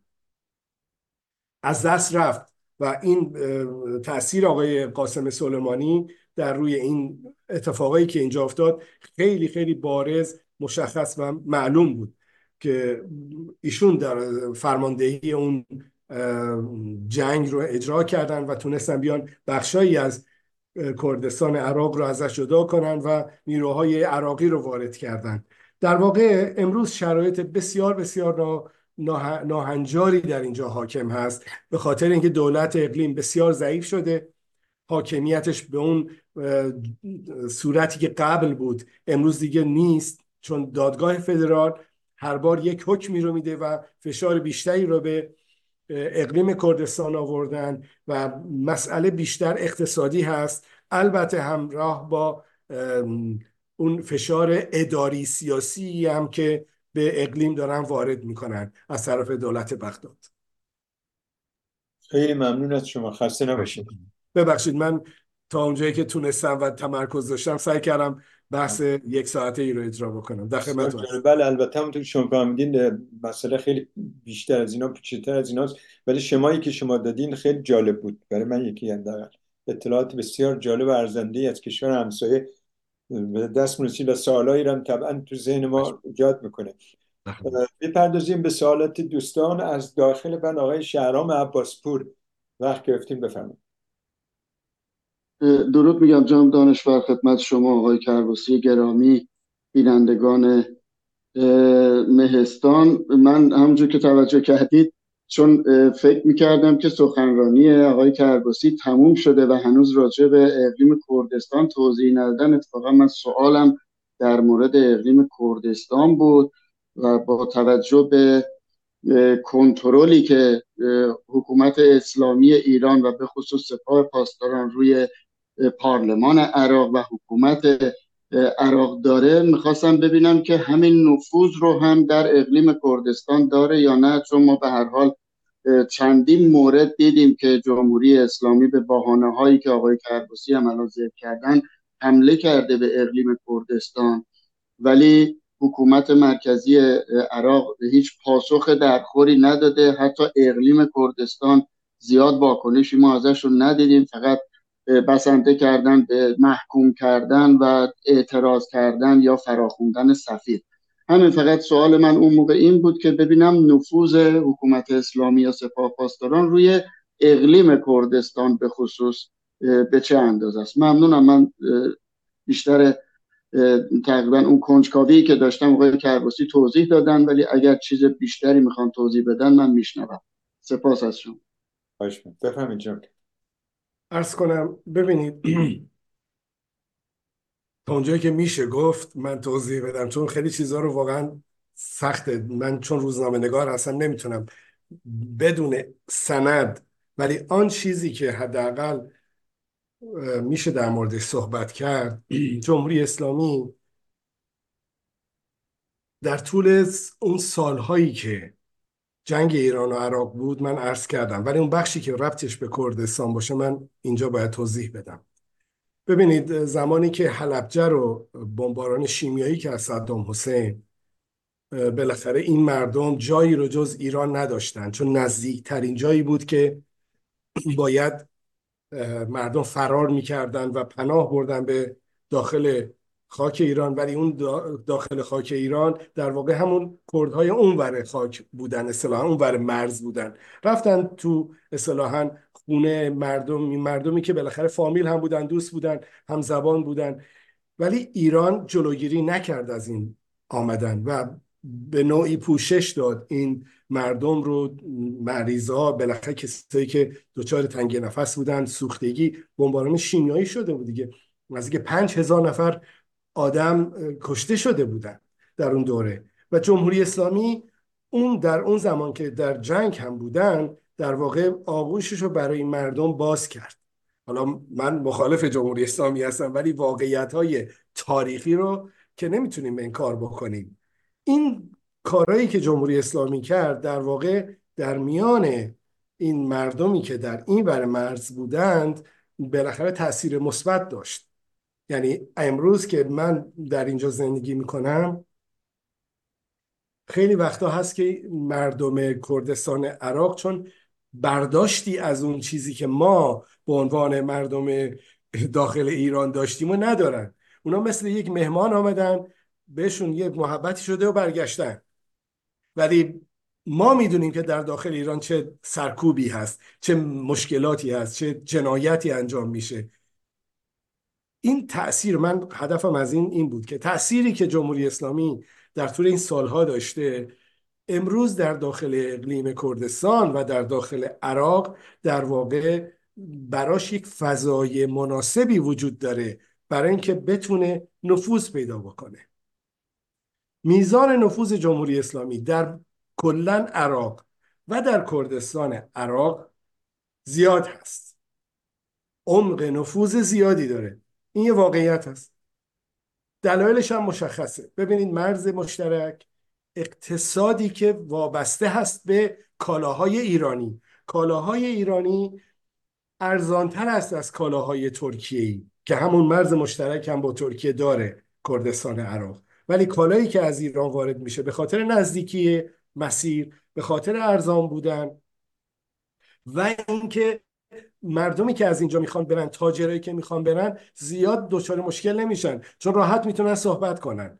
می‌دونین منظور من یعنی همین باعث شده که این مراودات میزان نفوذ رو هم زیادتر کرده و تاثیر جمهوری اسلامی در قدرت در عراق چه در کردستان عراق و چه در عراق بسیار زیاد هست. بسیار زیاد هست. و خیلی خطرناک. تا اونجایی که من می‌تونم در مورد صحبت کنم چون خیلی چیزا رو نمیشه صحبت کرد. ولی واقعیت این هست که جمهوری اسلامی میزان نفوذ زیادی دارن. شبکه های گسترده ای در اینجا دارن. تأثیر دارن. و همین باعث شده که جا برای خیلی چیزا دیگه تنگ شده. اون موشک با یازده موشک در یک ویلا در یک ویلای خیلی محدود وقتی زده شد این اصلا خیلی عجیب بود. خیلی خیلی عجیب. و جمهوری اسلامی راحت این کار کرد و دیدیم هیچ اکثر حتی حتی احزاب تشکیل دهنده دولت تا الان هم عکس عملی نداشتن بیانیه ندادن برای محکوم کردنش. دولت فقط اومد دولت عراق پشت موضوع وایساد. اونم می‌دونید که این تعارفات دیپلماتیک هست دیگه. نامه می برای شورای امنیت نمی‌دونم برای این کشورم که بعدش تمام میشه. هیچ کاری هم انجام نخواهد شد. این واقعیت هست. برای همین ایران تاثیر بسیار بسیار بزرگی بر این منطقه داره. بر روی احزابی که حتی در اینجا هستن. من زیاد اینو طولانی نمی کنم و اینو بدونید که هیچ وزیری در عراق به وزارت نمی‌رسه. اگه موافقت جمهوری اسلامی رو نداشته باشه. البته میگم جمهوری اسلامی آمریکا هم هست. البته باید دوتاشون اینو قبول کنن. این حقیقت هست. استقلال رأی به اون صورتی که ما فکر می‌کنیم در عراق وجود نداره. این حقیقت هست. احزاب اسلامی در کردستان عراق همشون ماه سالی دو سه بار به ایران سفر می‌کنن. همشون تقریبا سمپات با شیعه و سنیش. فرقی نمی‌کنه. سمپات جمهوری اسلامی هستن اینا هم یه واقعیت هایی هست که ما باید اینو قبول بکنیم. بالاخره تاثیر داره. خیلی ممنون. پس بنابراین نه تنها نفوذ در دولت مرکزی عراق داره جمهوری اسلامی بلکه در منطقه کردستان هم در دولت خودمختار کردستان هم داره.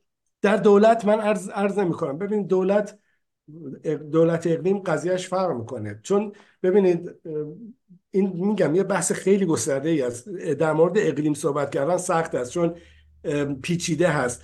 دو تا حزب با, با البته سه تا حزب دولت رو درست کردن ولی آن چیزی که جمهوری اسلامی امروز در واقع از کردستان عراق می‌خواد در واقع یک تسلیم شدن محض هست. مثل آن چیزی که در عراق هست. و این برای دولت کردستان عراق امکانش سخت است چون دولت اقلیم در واقع به شدت به شدت وابسته هست به اینکه بتونه به نیرویی که بتونه نگه داره. چون عراق دستش گذاشته رو گلوی دولت اقلیم و از طرف دیگه آمریکا هم یک قدرت بسیار باورمند نیست. آمریکایی‌ها بر حسب منافع خودشون خودشون رو تنظیم می‌کنن. و این برای کردستان عراق خیلی سخت است. تناسب و توازن این رو نگه دارن. و باور کنید اینو میگم کار بسیار سختی هست. دولتداری و سیاست مدار بودن در یک همچین حالتی که تو یک دولت بسیار قوی مثل ایران در کنارت هست و اقتصادش هم اگه ببنده روی ببند بخواد در, در رو ببنده نمی‌دونم فاجعه اینجا اتفاق میفته از طرفی هم باید طرف مقابل رو هم نگه داری. این خیلی سخت است. برای همین در دولت به اون صورت نه ولی در احزاب بله. ممنون از توضیحات شما. نوبت میدیم به یکی از مخاطبانمون بیرون از این سالن. جناب دارابی بفرمایید اگر هموطنان سوالی پرسشی هست یکی بفرمایید. خیلی ممنون از شما جناب دانشور گرامی. عرض ادب و احترام دارم خدمت مهمان برنامه جناب آقای کرباسی. هموطنان عزیزمون در سراسر گیتی که از طریق رسانه ها و تلویزیون میهن و همینطور رادیوی میهن شنونده برنامه ما هستند و سلام می‌کنم به هموندان خودم در اتاق زوم. پرسش اول آقای عباس خجسته بر خجسته فر می‌کنم. از هستون آمریکا نوشتن درود بر دوستان مهستان. خوشحالم که اخیرا به جمع مخاطبان شما پیوستم. برایم جالب است که امروز از سلیمانیه عراق سخنرانی را دعوت کرده به ایشان هم خوش آمد می‌گویم. پرسش من از ایشان آن است که آیا در پی رفراندومی که انجام شد هنوز تمایلات تجزیه طلبی در کردستان عراق وجود دارد؟ ممنونم. والا ببینید اصولا در این باره بحث کردن خیلی سخت است. چون واژه ها رو باید یه جورایی تجزیه و تحلیل کرد. ببینید عراق عرض کردم اول بحثم.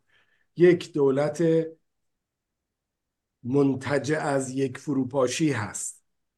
این خیلی خیلی فرق می‌کنه با دولتی که ریشه ای داره. دولت عراق در واقع به هم چسبیده شده. کردهای عراقی سالهاست که دارن مبارزه می‌کنن برای یک سری حق و حقوقش که از دولت مرکزی طلب داشتن و به صورت یک حالا هر اسمی که روش گذاشتن در مقاطع مختلفی که مبارزه کردن این رفراندومی که انجام شد در واقع من خودم شخصا چون در اینجا بودم در اون 2017 در اینجا بودم و بسیار مناقشه برانگیز بود در کردستان عراق. ولی شما می‌دونید طبق بند منشور سازمان ملل حق تعیین سرنوشت برای هر ملت و مملکت و هر چیزی بالاخره برای خودشون می‌تونن تعریف بکنن. اینا که این اتفاق افتاد در واقع ارز کردم 51 درصد از خاک رفت از خاکی که واقعا کردها و عرب چون مطلقا آدم نمی‌تونه هیچ چون نه سرشماری شده نه هیئتی اومده که نظارت بکنه. اون مناطق مورد منازعه هست بین کردها و عرب برای همین از دست رفت. محاصره اقتصادی شد. چون در پرسش قبلی من عرض کردم اگه ایران و ترکیه که این کار کردن در 2017 بستن مرزها رو بستن. مرز هوایی زمینی همه رو بستن. یک شانه تخم مرغ اون موقع در عراق من یادم از چهار هزار دینار مثلا یه همچی چیزی بود. تقریبا سه هزار پونسد چهار هزار دینار. شد بیس هزار دینار. چرا؟ برای اینکه تولید داخلی ندارن. اصلا در داخل عراق به خاطر مسائل آب و هوایی به خاطر نبود امکانات برق و خیلی چیزهای دیگه آب مسئله آب خیلی مهم هست در عراق. خب نمی‌تونن تولید کننده همیشه ای باشن. برای همین محتاج کشورهای همسایه. اتفاق خیلی بدی افتاد. این بود که اینجا همه چی یهویی رفت بالا بش... خیلی وحشتناک. و این مردم به شدت در مزیقه قرار گرفتن. من نمی‌دونم من قضاوتی نمی‌تونم من روزنامه نگارم. من قضاوت نمی‌کنم در مورد اینکه فعال سیاسی هم هستم نظرات سیاسی خودم هم دارم. ولی نمی‌تونم قضاوت بکنم که آیا این کاری که اینا کردن خوب بود یا بد بود. من میگم مردم که پایه اساسی همه این فعالیت های احزاب سیاسی دولت ها این مردم در واقع باید باج و خراج تمام این تصمیم ها رو بدن. و همین مردم هم هستن که سوخت مبارزه هستند یعنی همین دو کردهای عراق در طول این چند دهه گذشته که مبارزه کردن مبارزین از کجا آمدن؟ از همین مردم بودن دیگه. می‌دونید چند هزار اینجا شهید هست. غیر از اون انفال غیر از حلبجه که با بمباران شیمیایی شده. ولی چند هزار نفر در اون طول این مبارزات زندانی شهید و از بین رفتن. خب بالاخره یه حقی وجود داشته باید می‌گرفتن. در این دولت در این دولتی که الان بعد از سقوط صدام حسین در واقع همون اتفاقات به نوع دیگه ای افتاده. ما باید منصف باشیم. وقتی بودجه یک مردمی رو می‌گیری من عرض کردم در طول یک سال گذشته چهار تا یا پنج تا حقوق دادن. حقوق م... کارمندها. بقیه رو ندادن. ببینید ما نمی‌تونیم اونجوری قضاوت صفر و صد. اینجا من گفتم دولت عراق این منطقه منطقه صفر و صد نیست. منطقه هست که تو باید همه این موازنه ها رو باید ببینید باید مسائل دیده بشه. در این بحث یک ساعته من نمی‌تونم همه رو باز کنم. ولی یک واقعیت وجود داره. دولت ایران کشور جمهوری اسلامی حالا ایران من باید یه مقدار روی واژه دقت کرد. جمهوری اسلامی هدفش این هست که شما رو وادار بکنه به اینکه همکاری کنید. برای اون خواسته هایی که داره. یک منطقه یک دست می‌خواد. رفراندومی که شد در واقع من گفتم قضاوت نمی‌کنم. اگه من حاکم اون دوره بودم نمی‌کردم این کار رو. تمام این دولت های غربی هم گفتن نکنید. حالا کردن. ولی چیز خاصی دست مردم رو نگرفت و دولت عراق به نظر من بهانه ای رو پیدا کرد که بتونه آن چیزی رو که نمی‌تونست به دست بیاره به دست آورد. میگم من در مقام قضاوت نیستم ولی واقعا اتفاق مناسبی در اون زمان در اون بحبوحی جنگ داعش و اون مسائلی که بود به نظر من نباید انجام می‌گرفت. حالا اینا انجام داده. ممنون از شما. خانم اسکری افناین زنی پرسش کوتاه. بفرمایید. خواهش می‌کنم. درود بر شما جناب دانشور گرامی. درود بر مهمان گرامی و باشندگان در مهستان و بینندگانی که برنامه رو دنبال می‌کنن. در پیوست پرسشی که از جناب کربوسچی شد و شما فرمودید که فعال سیاسی هستید و روزنامه نگار هستید و به هر روی یک ایرانی هستید که ارق به میهن دارید. از شما می‌پرسم روابط یا نفوذ دو حزب دموکرات و کموله در کردستان عراق و برعکس را شما چگونه ارزیابی می‌کنید؟ خوشحال می‌شوم که از شما بشنوم. سپاس گذارم. در چه مورد؟ من باید نفوذ دو حزب کمله و کردستان در عراق. در عراق سالها هستن دور از بحث ما هست ولی این کمله و دموکرات بعد از تقریبا چند سال اولی که در خاک ایران بودن نتونستن ادامه به فعالیت بدن وارد خاک عراق شدن. و در طول این سی, و سی سالی هست که در اینجا هستن. مقراتی دارن پایگاه هایی دارن که به صورت در اطراف شهرهای سلیمانیه و کوی سنجق در نزدیک اربیل پایگاه هایی دارن که حتما شنیدید در چند ماه گذشته فشار جمهوری اسلامی بر دولت عراق و اقلیم کردستان باعث شده که اینا بیشتر این نیروهای مسلح که داشتن به جای دیگه انتقال بدن و این مقرها و پایگاه هاشون تبدیل شده به یک مثلا کمپ های خانوادگی در واقع. و در این سالهای گذشته هم در عراق اینها حمل حمله ای نداشتن به خاک ایران به صورت سیستماتیک. حالا جدا اینکه این ارتباط بین احزاب و مردم قابل انکار نیست. در چند سال گذشته به خصوص بعد از سال 2018 چند تا اعتصاب شده در کردستان ایران. این احزاب سازماندهی کردند و مردم هم گوش کردن. بالاخره ریشه این احزاب در بین مردم هست. این قابل انکار نیست. و مثل همه جنبش های دیگه این کسایی که تشکیل دهنده این احزاب هستن از ایران آمدن. اینا هیچ کدوم من خودم دوره در حزب کامله بودم کار کردم و بالاخره من هم کسی بودم منم کرد هستم و داخل این حزب بودم و الان نیستم. من کسی مستقلی هستم به صورت روزنامه نگار و کار سیاسی.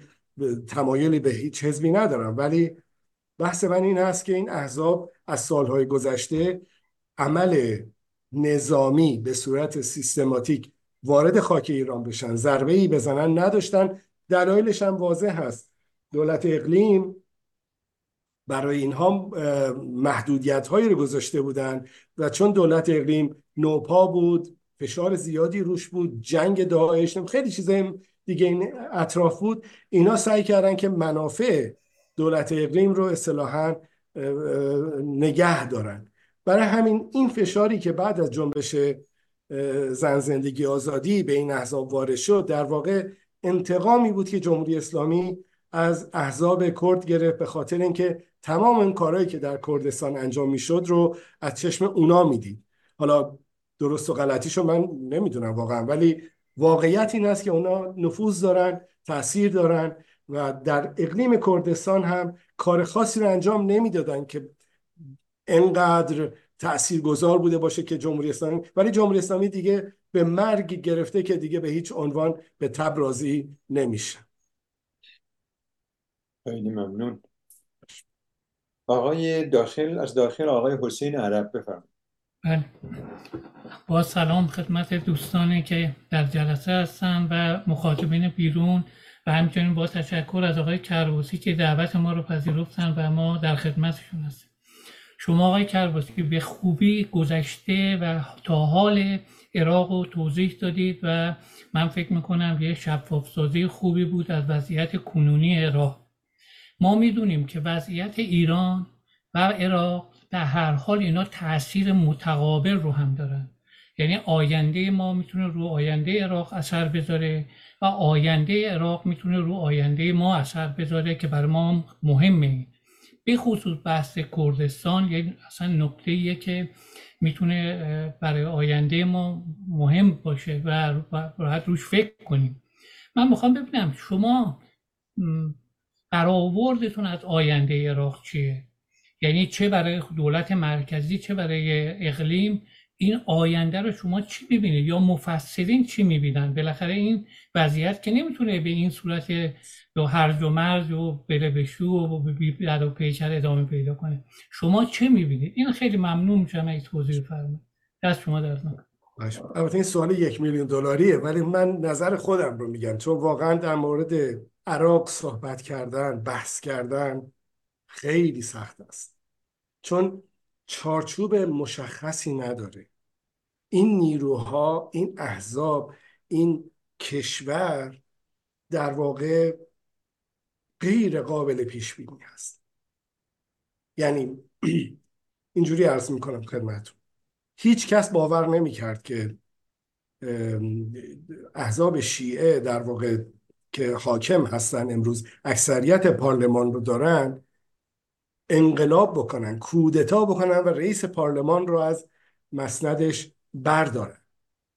چون این این دولت من یادم است در سال 2003 که صدام حسین سقوط کرد یک سری حقوقدان رو جمع کردن و گفتن قانون اساسی عراق رو بنویسیم هر کدوم چون یکی از این حقوقدان ها از از غذا از فامیل های دور بنده بودن. آقای تاها بابان. بابان ها می‌دونید که از بنیانگذاران این سلیمانی هستن. ایشون از حقوقدانای خیلی بزرگ این عراق هستند و اون یکی از اون افرادی بود که در اون جلسات شرکت می‌کرد و تونستن قانون اساسی رو بنویسن. این حقوقدان ها هم سنی داشتن هم کرد داشتن هم شیعه. یعنی در واقع این دولت دولت اتحادی هست جدایی از فدرال بودنش. ولی بیشتر به صورت اتحادی. ما می‌دونیم در لبنان هم این سیستم هست. رئیس جمهور مثلا باید مسیحی باشه نخست وزیر سنی باشه رئیس پارلمان مثلا شیعه. این این سیستم در کشورهای دیگه هم هست. ولی در عراق خیلی خیلی حساسیت بیشتر هست. ولی این کار کردن. رئیس پارلمان رو برداشتن و الان پارلمان عراق رئیس نداره. دو تا نایب رئیس داره و به هیچ عنوان حاضر نیستن اون کسی رو که سنی ها انتخاب کردن چون میگن گذشته ای داره که مداح صدام حسین بوده آقای شعلانی اسمش آقای شعلانی هست. یک نماینده ای که پیشنهاد شده. میگن ما به هیچ عنوان اون رو قبول نمی کنیم و انتخابات نمی کنیم هر جلسه ای رو که می‌ذارن اکثریت به اکثریت نمی‌رسه. مخصوصا بعد از اون جلسه تقریبا ده روز قبل که یک گروه از نماینده های شیعه امضا جمع کردن. امضا جمع کردن که یک جلسه اضطراری برای محکومیت یا اخراج آمریکایی ها از عراق باشه. کردها شرکت نکردن به جز دو نفر. و سنی ها شرکت مطلقا نکردن. بخشی از شیعه هم نرفتن ولی بالاخره جلسه برگزار شد. بعد از اون جلسه نماینده های شیعه تهدید کردند. خیلی واضح. اومدن توی تلویزیون این گفتم ما اگه حالا نیومدید برای این جلسه ما هم دیگه نمی‌ذاریم رئیس پارلمان انتخاب بشه و مسئله بودجه کردستان عراق رو هم تایید نمی‌کنیم خب شما توی همچین فضایی یک یه همچین پارلمانی و احزابی خیلی سخت است بشه صحبت از این کرد که آینده این کشور به کجا خواهد رفت. من این حقیقت رو عرض می‌کنم خدمتون جمهوری اسلامی دولتی رو درست کرده در عراق چون این دولتی که الان روی کار است در واقع دولتی است که جمهوری اسلامی تسلط داره. حالا معنویان حتی ما فکر کنیم معنویان این اتفاق افتاده. بدون رضایت جمهوری اسلامی کاری انجام نمیشه. ولی آیا این دولت می‌تونه ادامه به حیات خودش بده؟ الان یک قرارداد بسته شده با دولت چین یک قرارداد 500 میلیارد دلاری در طول 20 سال در دولت آقای عادل عبدالمهدی بود فکر می‌کنم. در 2019 این قرارداد بسته شده. با شرکت توتال فرانسه هم یک قرارداد نفتی بسته شده.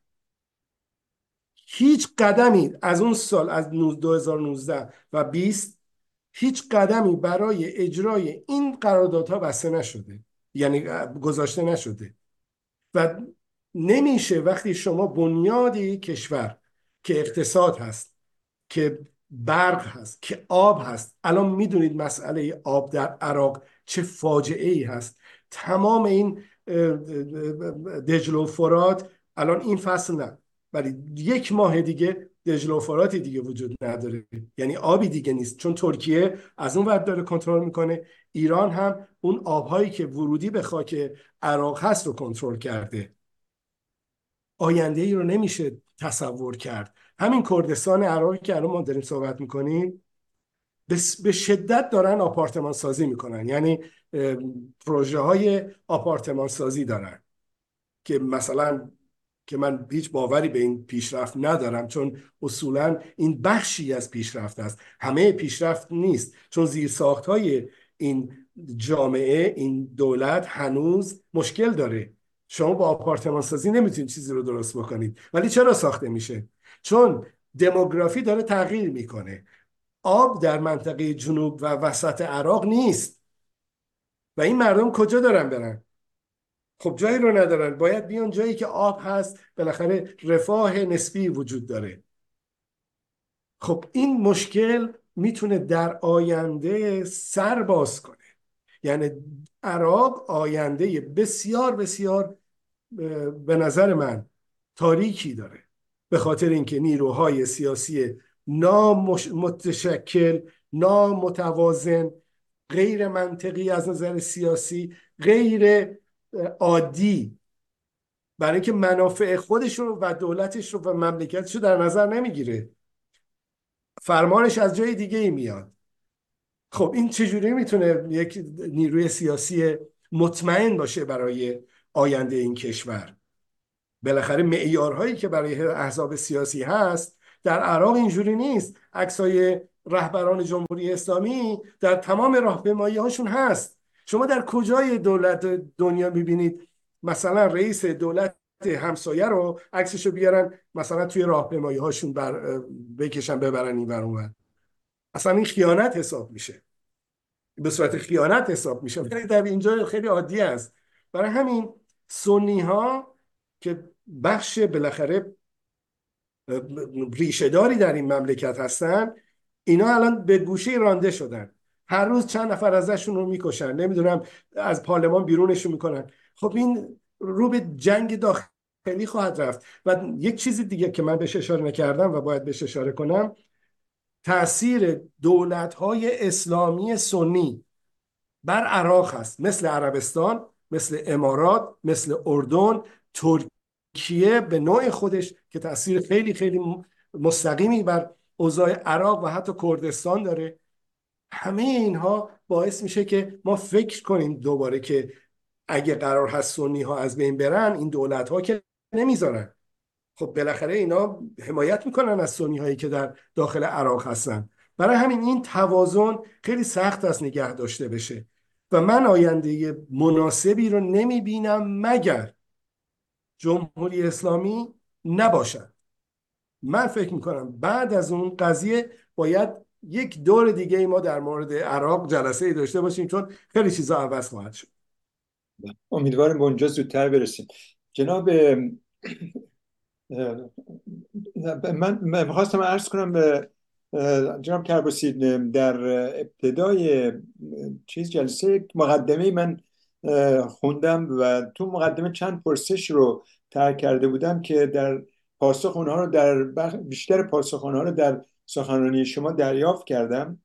ولی دو تا پرسش دیگه برای من هنوز مونده و عرضتون میرسونم. یکی اینه که تأثیر وضعیت فعلی عراق در تحولات آتی در کشور ما چه می‌تواند باشد؟ پرسش بعدی این است که آیا جنبش بزرگ دموکراسی خواهی ایرانیان متحدی مطمئن و دموکرات در میان همسایه عراقی خود دارد؟ بفرم ببینید در مورد پرسش اول حتما شنیدید. هممون شنیدیم که گویا در بین همین نیروهای هشت و شبی یا هشت ولایی اصطلاحا حالا هشت و شبی میگیم چون بخش اون بخش آقای سیستانی رو هم شامل میشه. ولی در بخش هشت ولایی گروه هایی هستند و در داخل ایران تربیت شدند. برای آن روزی که نتونه جمهوری اسلامی به نیروهای خودش متکی باشه. برای همین این حقیقت رو باید در نظر داشته باشیم که چون نیروها ایدئولوژیک هستند این نیروها ایدئولوژیک هستند. یعنی فرمان یک نفر رو بر خودش روا می‌دونه و اصلا دولت هر کسی هر چی بگه براش مهم نیست. و این مسئله می‌دونید که بین هم چپ ها و هم چپ ها منظورم اون دوره سوسیالیست های خیلی دو مسئله مرز معنی نداره. مرز جهان وطن بودن و اون سیستمی که بالاخره در گذشته. در بین ایدول افراد مذهبی به مخصوصا اون بخش اخوانی که آقای خمینی هم یک دوره ای از بخش شیعش رو اصطلاحا پایه گذاری کرد مسئله مرز وجود نداره. اون شعار اول انقلاب که عرض کردم صدور انقلاب و اصلا ما مرز نمی‌شناسیم. همین عاملی هست. برای اینکه شما می‌بینید در سوریه فاطمیون رو داریم. افغانی هستند. دارن جنگ می‌کنه و خیلی هم باورمند هست. در عراق هم همینطور. در حوسی ها هم همینطور. در لبنان هم همینطور. یعنی هر جایی که کسی باشه که بر اون ایدئولوژی تکیه کرده باشه و خودش رو بخشی از اون بدونه براش امر واجب هست. برای همین من حقیقتا مطمئن هستم از این بابت که اون نیروهایی که تربیت شدن برای آن روز مگه اینکه میگم اتفاقات خاصی بیفته و اصلا انقدر اون موج انقلابی ایران وسیع باشه که صد کنه جلوی این نیروها رو. وگرنه اینا اینایی که اینجا هستن و از جمهوری اسلامی اصطلاحا آموزش دیدن یه سری کارا براشون انجام شده تربیت شدن برای اینجور کارا سخت هست که بشه گفت که اینا گوش نخواهم کرد. من اینو سخت می‌بینم. پرسش بعدیتون در مورد اینکه آیا متحدی در بعد از خیزش انقلابی ایرانی ها دموکراسی خواهی ایرانی ها در عراق حتما خواهد بود. حتما خواهد بود. ببینید من عرض کردم من مطلق صحبت نکردم. در جامعه عراق بخش هایی از جامعه هستند که رفرم خواهند اینا دنبال جامعه مدنی هستند دنبال یک زندگی عادی هستند ولی انقدر این بخش از بخش پرسر و صدا بخش رادیکال و تندروی عراقی انقدر پررنگ است که اونا رو اصطلاحا در اون زیر اصطلاحا خفه کردن. البته خفه کردن اینا عرض کردم ترور لیدرهاشون بود. کشتن افرادی که سرشون رو بلند کردن. من نمونه دارم برای این. ترور یکی از مشاورای آقای رئیس نخست وزیر قبلی عراق آقای کازمی یکی از مشاورای مطبوعاتیشون که داشت تحقیق می‌کرد در مورد این تشریین که اصلاحا اون جنبشی که صورت گرفته بود و چند نفر رو ترور کرده بودن شب رفتن جلوی خونهشون مشاور آقای کازمی رو کشتن. جلوی همه یعنی چیزی نبود که مثلا برنامه بچینن نمی‌دونم اصلا اینجوری نبود. راحت رفتن کشتنش. چند روز بعدش همین آقای کازمی خونش رو با موشک با درون زدن. خونه آقای کازمی نخست وزیر عراق. یکی از این فرماندهین هشت و شبید تهدید کرده بود. آقای ابو علی عباس اگه اسمشو اشتباه نکرده باشم ابو علی عباسی هم چه اسمی بود؟ پیغام داده بود گفته بود چاقوی ما تیز هست و گوش اون کسایی رو خواهیم برید که مخالف ما باشن. فرداش به منزل آقای کازمی موشک شلیک شد. راکت نمی‌دونم درون. یعنی اینا این این فضا در عراق هست. توی همچین فضایی صداهای رفرم خواه آزادی خواه خفه خواهد شد. ولی این آتش زیر خاکستر است. اگه در ایران اتفاقی بیفته و توی اون اتفاق جمهوری اسلامی ضعیف بشه به اون نوعی که بالاخره مشهود باشه. مطمئن باشید در عراق مطمئن باشید هم پیمان های مردم زیادن مردم ایران. کم نیستن. چون همه از این سیستمی که بر مردم عراق و بر مردم ایران تحمیل شده دل خونی دارن و اون موقع هست که روی واقعی مردم عراق رو هم خواهیم دید. امیدواریم. ممنون از توضیحاتتون جناب کرباسی. جناب دارابی از مخاطبین بیرون اگر پرسش هست بله قربان.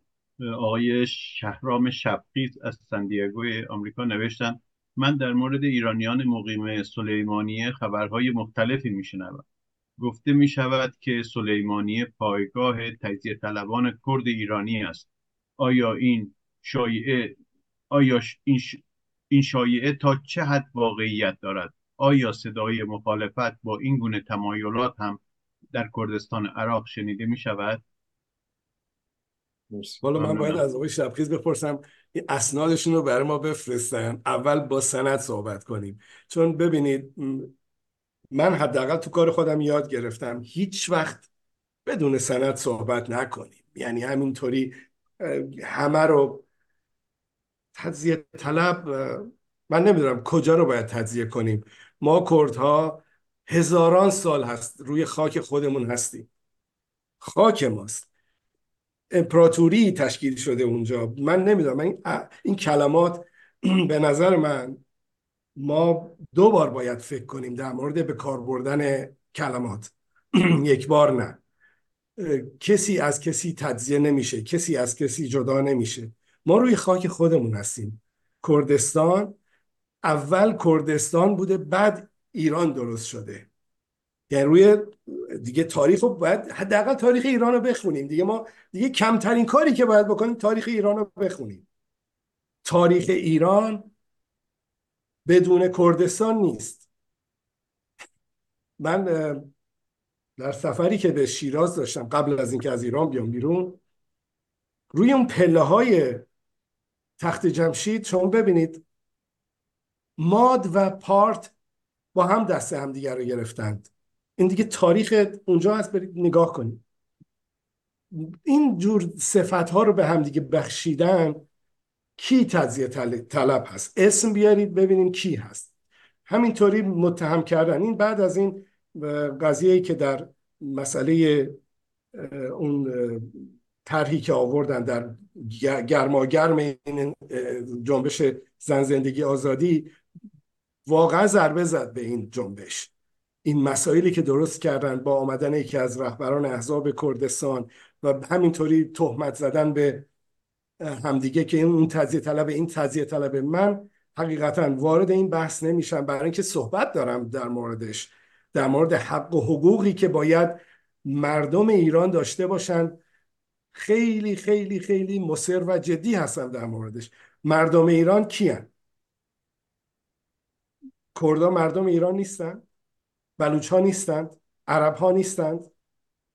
یعنی همینطوری من وارد بحث اینجوری نمیشم. چون در من در اینجا زندگی اولا من در آمریکا زندگی کردم چند سالی ولی برگشتم به کردستان عراق. برای همین من در اینجا حداقل تمایل کلی به اون سمتی که آقای شبخیز میفرمایند من ندیدم. افرادی هم هستند که نظرات گوناگونی دارند همونطوری که در اسپانیا در کاتالونیا انتخابات برگزار شد. مردم اومدن گفتن آقا نه نمی... ما استقلال نمی‌خواد در اسکاتلند نشد. چه اتفاقی افتاد؟ یعنی اون بخشی از مردم اسکاتلند که خواستن جدا بشن رو باید اعدام کرد؟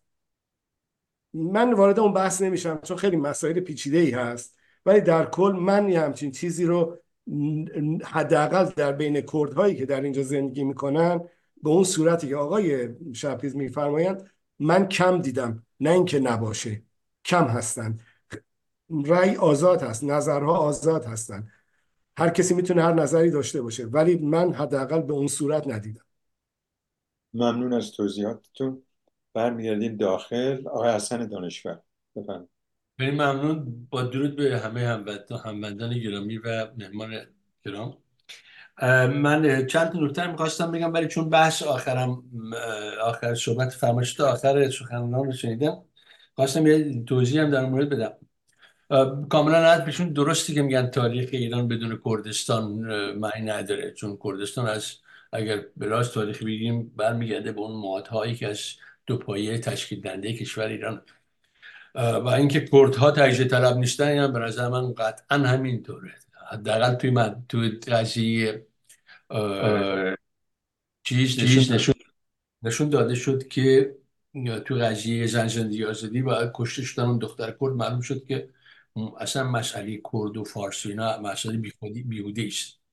اما تجزیه طلب وجود داره. تجزیه طلب اما کیان؟ به نظر من تجزیه طلبان کسانی هستند که خواستای قومی هویتی رو نسبت به دموکراسی و حقوق شهروندی ارجح می‌دونن. اونا تجزیه طلب این بحث حالا می‌تونیم بذاریم برای دفعه بعد.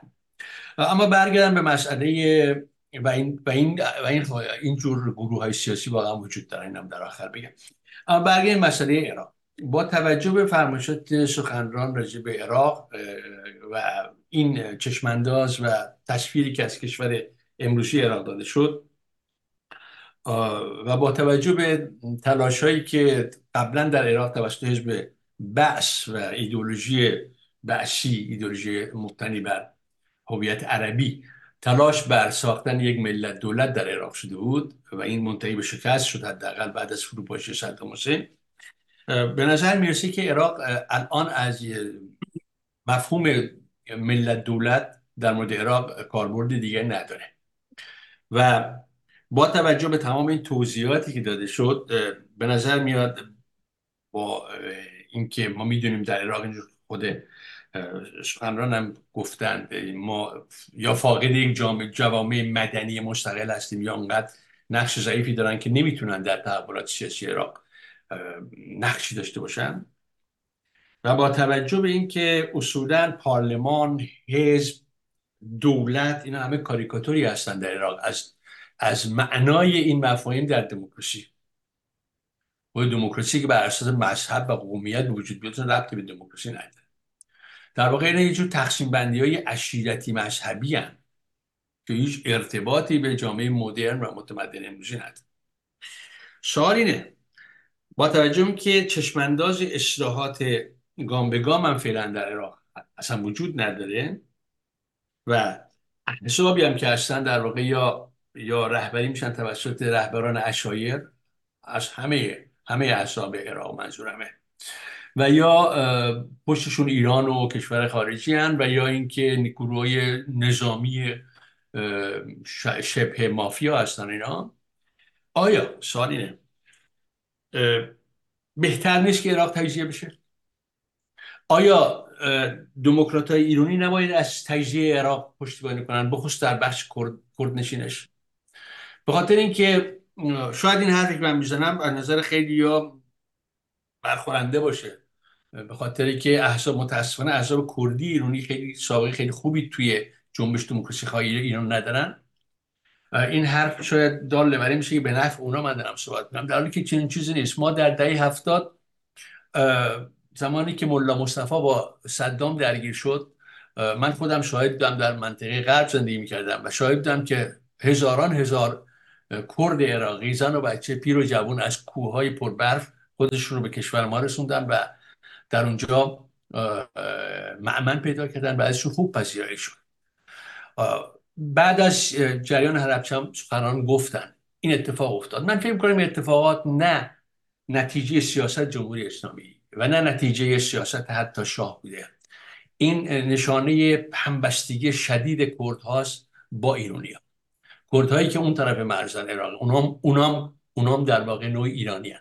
و اونام در شکلی اون حکومت ایران باستان شرکت داشتن و پیوندهای شدید خانوادگی فرهنگی قومی بین اونها و کردهای ایرانی هم هست بنابراین طبیعی که ملت ایران با آغوش و باز از اینا پذیرایی کنه. این این این حرفیش که من فکر دلیل اساسی این داستانه تا اینکه سیاست دراز مدت جمهوری اسلامی قطعا باشه. ممکنه اونم توش نقش داشته ولی اگر داشته به خاطر این پذیرش ملت ایران از این امره بنابراین آیا سوالی آیا دموکرات های ایرانی نباید از تجزیه عراق حمایت کنن؟ آیا این به نفع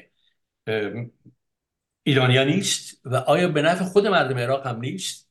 مثلا اگه امکان استقرار دموکراسی در بخش کردنشین عراق می بود که متاسفانه نیست چون اونام اینجوری به نظر میاد رهبری احزاب کرد علاوه بر فشارهایی که روشون هست که درسته از هم از طرف ترکیه و از, از ایران و هم دولت عراق. علاوه بر این اینا رهبرای کرد عراق در واقع رهبران اشیره هستند اینا رهبرای مدرنی نیستن.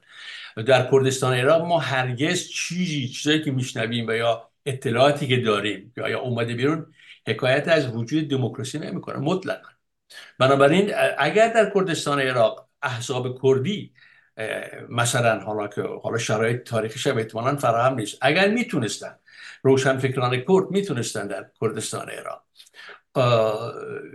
به توسعه و بست جامعه مدنی مستقل کمک می‌کردن. اگر می‌تونستن رو توی توی دل مردم کرد در واقع جا می‌گرفتن نه روی قدرت های اشیری و رؤسای قبایل. و اگر می‌تونستن کردستان ایران را تجزیه کنن آیا این به نفع این سواله. آیا به نفع دموکراسی هم در منطقه خاورمیانه و هم در ایران نبود؟ این سوال من بود. خیلی بس کنم ببینید این بحث فروپاشی یا تجزیه یک کشور به نظر من بخش خیلی کمش مربوط به مردم هست.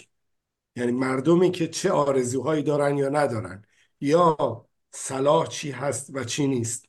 نمونه خیلی واضح و مشخصش همین رفراندومی بود که در 2017 انجام شد. نامه آقای تیلرسن وزیر خارجه آمریکا هست که به آقای بارزانی نوشته شده که آقا شما این کارو نکنید. تمام کشورهای غربی که در اون موقع در بحبوحه جنگ داعش تقریبا این سنتکام نیروهای سنتکام که هستن چند کشور بزرگ در دنیا هستن که این نیرو رو تشکیل دادن و همه این نیروها به خصوص در کردستان عراق پایگاه داشتن و کار می‌کردن. سفارت کنسولگری داشتن و بالاخره نمایندگی هاشون در کردستان عراق بود. همه مخالفت کردند دلیلش چی؟ برای اینکه توازن جهانی اون مناسباتی که در منطقه وجود داره و در جهان امکان این رو فراهم نمی‌کنه که یک کشوری تقسیم بشه. شما نگاه نکنید به اون دوره‌ای که بعد از سقوط اتحاد جماهیر شوروی و اصولا اون مسائلی که در اروپای شرقی افتاد اون تصمیم های بسیار بزرگی گرفته شده بود از قبل و زمینش هم در بین خود همون مردم و از نظر سیاسی در بین سیاسیون اروپایی وجود داشت. ولی در منطقه خاور میانه و به خصوص منطقه به این حساسیت در عراق این اتفاق حداقل در آینده نزدیک چشماندازش وجود نداره. به دلایل خیلی واضح. اول از همه اگه واقع بین باشیم مسئله اقتصادی نفت هست. نفت. ببینید میزان تولیدی که الان در غیاب تولید واقعی ایران در منطقه خودش هست عراق داره جبران می‌کنه. الان در بخش کردستان در روز 400 هزار بشکه.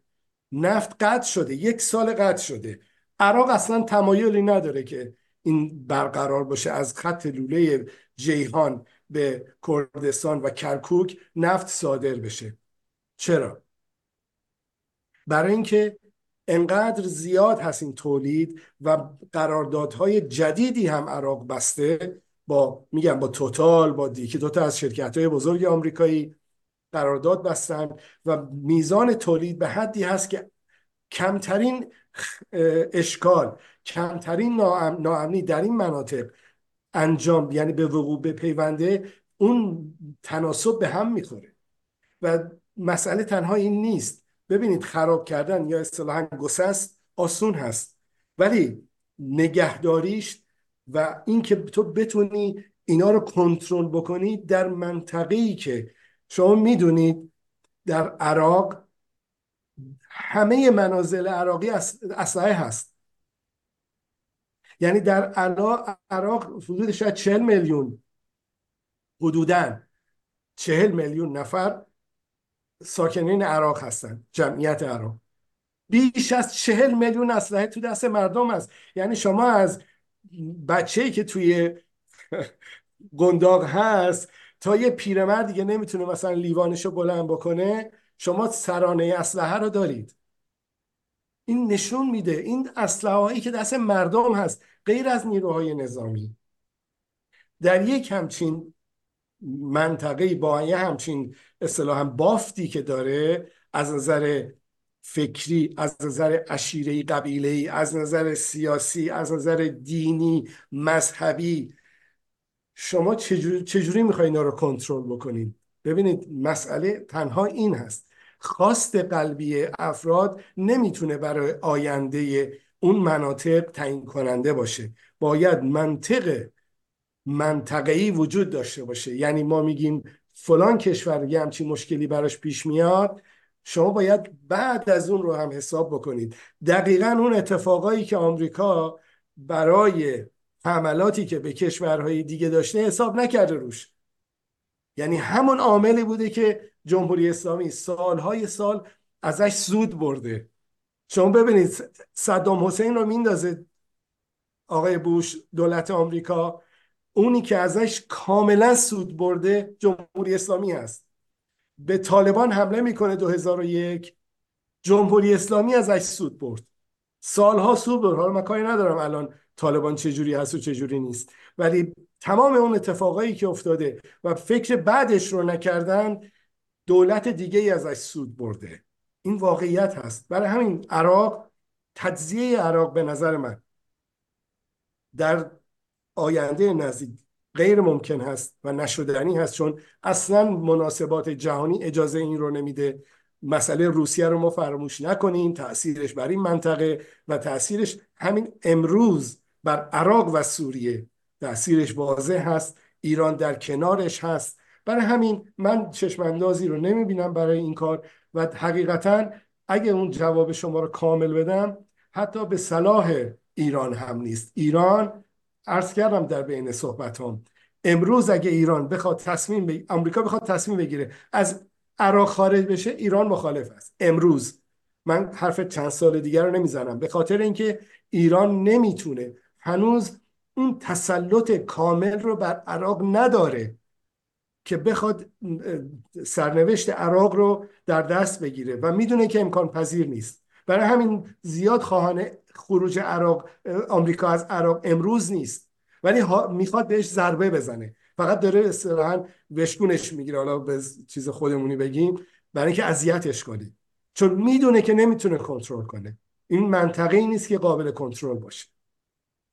ممنون از شما دانشگر واکنش F9 بله من می‌خواستم برای که جلوگیری بشه از سوء تفاهم این نکته رو بگم. ببینید منظور من از تجزیه حرکت فرصت طلبانه حزب دموکرات و رهبرای بروکراتش نبود.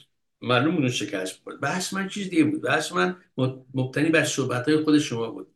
شما گفتید وضعیتی در عراق وجود داره که این وضعیت در واقع چشمانداز دموکراسی و, و تمدن توش نیست. این نتیجه که من از حرفای شما گرفتم. اولا جمهوری اسلامی و پوتین و دخالت امریکایی اینا جاودانی نیست. اینا به حال یه جایی قرد میشه اینا خودشون مشکلات عدیده دارن. بحث این بود که اگر در اگر در کردستان عراق جامعه مدنی مستقلی وجود می داشت که سیاست رو در واقع کنترل می‌کرد در اونجا. یعنی سیاست دست بروکرات های قدرت طلب عشیره‌ای نمی‌دونم حزب دموکرات نمی حزب دموکرات فلان نمی بود اگر اتفاق میافتاد و در دراز مدت قطعا اون جایی که امکان پیدا می‌شد و فضا پیدا می‌شد آیا تجزیه در عراق بهتر نبود؟ سوال من این بودم من فقط اگه ببخشید اضافه بکنم. ببینید کردستان عراق اصولا اصولا کشور عراق و کردستان عراق هم چون ببینید یک دوره یک دوره بسیار طولانی در مبارزه بودند. اون جامعه مدنی که شما میفرمایید به صورت کمرنگ وجود داره ولی قدرتش انقدر نیست که بتونه تأثیر روی نیروهای سیاسی بذاره. چون این نیروهایی که الان حاکم کردستان عراق هستن احزابی هستند که با در یک دوره خاص بر علیه حکومت مرکزی در جنگ بودن. همونا هم به صورت اصطلاحا مثل قهرمانان اون دوره برگشتن توی شهر توی این شهرها و دولت رو به دست گرفتن. خب این یک پروسه‌س. شما می‌دونید دموکراسی یک پروسه‌س. دموکراسی حتی برای امروز جامعه امروز ایران هم این صادق هست. ما این پروسه رو باید طی بکنیم. البته جامعه ایران با هیچ کدوم از این کشورهای همسایه قابل قیاس نیست. از نظر پیشرفت مدنیت از نظر خواستگاه فکری مردمش که بسیار بسیار متفاوت است و ما در این جنبش زن زندگی آزادی اینو برای ما واضح بود. شما اینو از من قبول کنید. هنوز هیچ کدوم از این جوامع دور بر ما به اون نقطه از نظر پیشرفت از نظر روشنفکری از نظر اون درجه از عمق اصطلاحا آگاهی هایی که در حتی باور کنید در جامعه کردستان ایران هست در اون جاها نیست. برای اینکه همیشه رو, رو, رو به صورت زیربنایی کار نشده به صورت روبنایی کار شده. یعنی بخشی از این جامعه تونسته به اون درجه از اصلاحا بلوغ فکری برسه که بدونه داره چیکار می‌کنه. رو همین است در این خلع این احزابی که ریشهشون در اون مبارزات قدیم و تکیهشون بر بخشی از جامعه هست که اصطلاحا خوراک فیزیکی اصطلاحا هم نیروهای مسلح و همون قدرتی که در جامعه باید مسلط باشه رو به دست داره. و این بخشی از عراق هست دیگه یعنی این داخل عراق چه میگذره در کردستان چند درجه بهتر اصطلاحا پیشرفته تر چون تونسته در اون فاصله سی سالی که تونسته این اقلیم رو اصطلاحا درست بکنه مجالی هم برای این درست شده که دانشگاه باشه اصطلاحا کتابخونه ها باشن. رشد نسبی بوده ولی اون در اون حدی نیست که شما میفرمایید که نمونه ای باشه برای اینکه بشه تعمیمش داد به جاهای دیگه. چون این یه پروسس و اون پروسه هنوز کامل نشده. ممنون از شما. اونطور که منم فهمیدم منظور دانشجو این بود که اگر جامعه مدنی بخش کردستان جای به فاصله می‌گرفت از اوضاع به هم ریخته عراق و بغداد اینها اونجا یا تجزیه به نفع بود یا نه؟ به حال شما پاسخ دادین ممنون. داخل جناب ناخدا فارسی بفرم متشکرم. درود بر شما درود بر سخنران مهمانمون و همچنین همبندان گرامی. من فقط سوالم قبل از اینکه سوالم دو تا سوال کوچک دارم مطرح بکنم در مورد من با شما کاملا موافقم در مورد این اعصاب کومله و همچنین حزب کردستان. که اینها مشخص نیست چی میگن. شما گفتید که در داخل ایران هم نفوذی خوب دارن ولی خب انقلاب زن زندگی آزادی خیلی بیشتر از کردستان بود دیگه. بنابراین نمیشه گفت که اینا شاید نفوذشون زیاد باشه. ولی خب آدم یه چیزایی رو می‌بینه. خب همون مخاطبی که از بیرون گفتن که اینا تجزیه طلبن صحبت های مثل آقای خالد عزیزیه. بعضی آقا میاد میشینه حرف می‌زنه. یا خود محتدی که نمی‌دونم ملت ها حرف می‌زنن. نمی‌دونم یک ملت یک ایران وجود نداره مثلا. همچی چیزه. من نمی‌خوام اصلا در این مورد صحبت کنم. شما جواب های کامل کاملتری رو دادید قبلا به این دوستان. ولی سوال من اینه که من هم شنیدم که در شهرهای چند شهر داخل عراق درگیری نظامی شده به معنی واقعی. آیا این درگیری های نظامی که جناب هم صحبت کردید واقعا در موردش این داره شدت پیدا می‌کنه که ممکنه تا اونجا که من شنیدم احتمال شاید به خود بغداد هم برسه این درگیری ها آیا امکان این که به یه جنگ داخلی بخواد برسه این, این احتمال وجود داره؟ یه سال بود یکی دیگه اینکه نارضایی مردم در داخل ایران نارضایی من میگم روی می‌تونه روی رژیم نفوذ داشته باشه که نفوذش در عراق سوریه و به طور کلی در منطقه کاهش پیدا بکنه.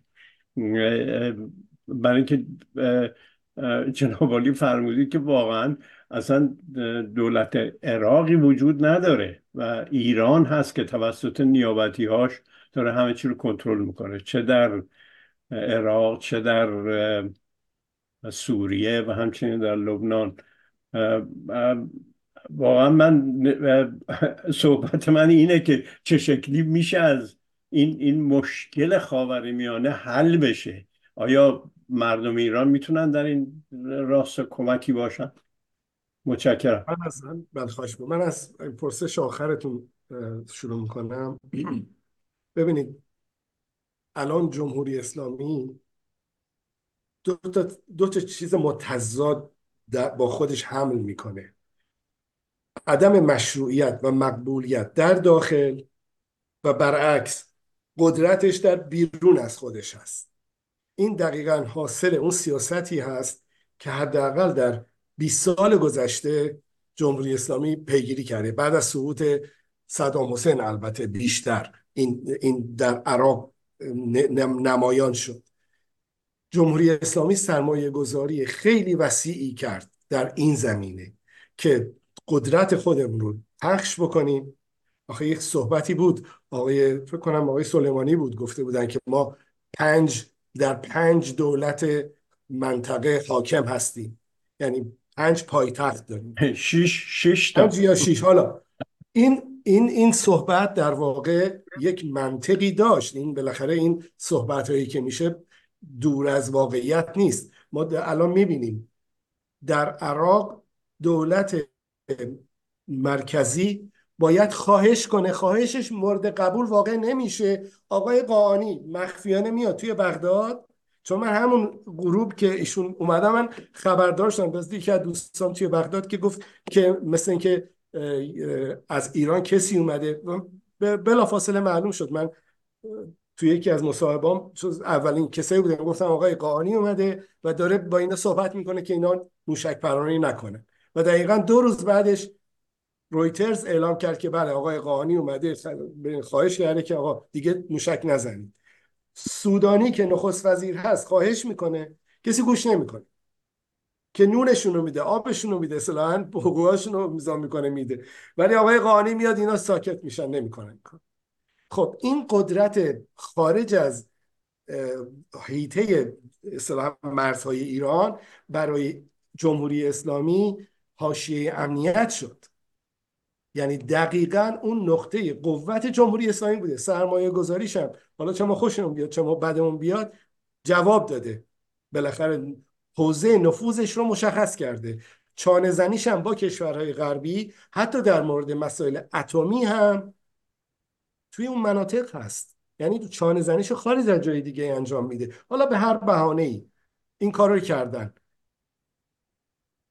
من واقعا نمی‌تونم هیچ یعنی نه من هیچ کس نمی‌تونه که آیا نمی‌تونه اینو توضیح بده یا نظری در این مورد بده که آیا این اتفاق چجوری خواهد شد. ولی یک واقعیت وجود داره. تمام این صحبت که ما کردیم همه برمیگرده به داخل به مردم. این مردمی که بالاخره باید باید متحد شن. باید اونا بیان جمهوری اسلامی رو بندازن. هیچ کس نمی‌تونه این کارو بکنه. من خیلی متاسفم. من این نظر شخصی من هست. من خیلی متاسفم.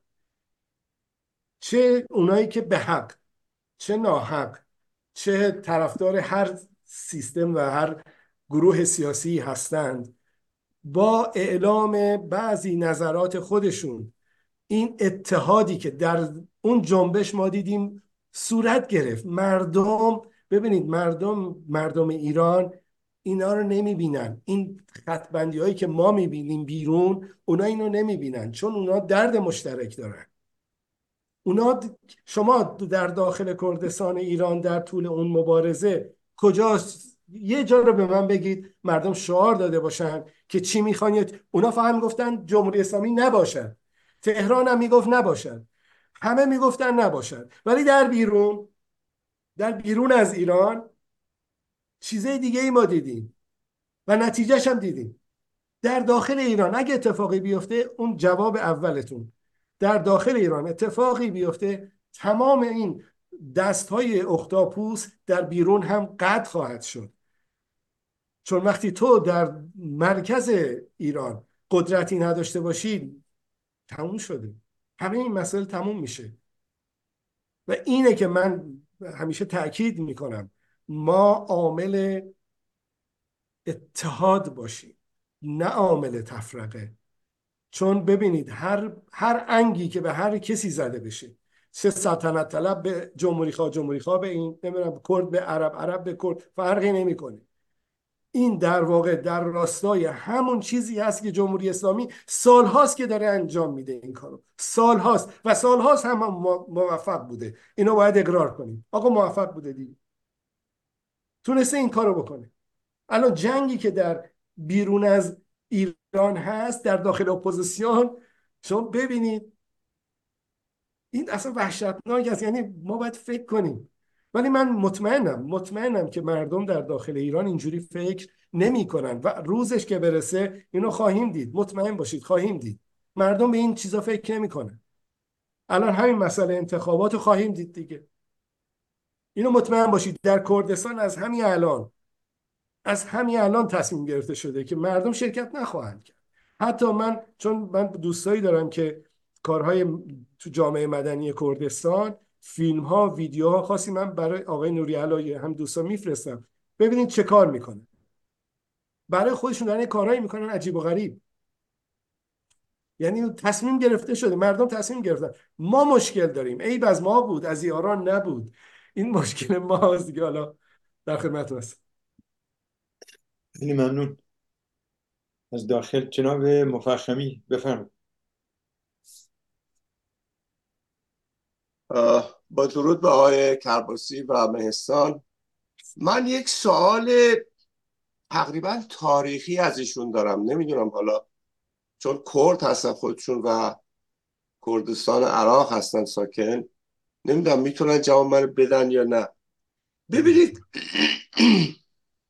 سوال من این است که وقتی که آمریکا به عراق حمله کرد به صدام حسین حمله کرد ما ایرونیا فکر می‌کردیم که خب بعد حمله بعدش به ایران هست و منطقه آروم خواهد شد چون صدام حسین خواهد رفت جمهوری اسلامی هم خواهد رفت و این منطقه آروم خواهد شد. ولی خب به ایران حمله نکرد.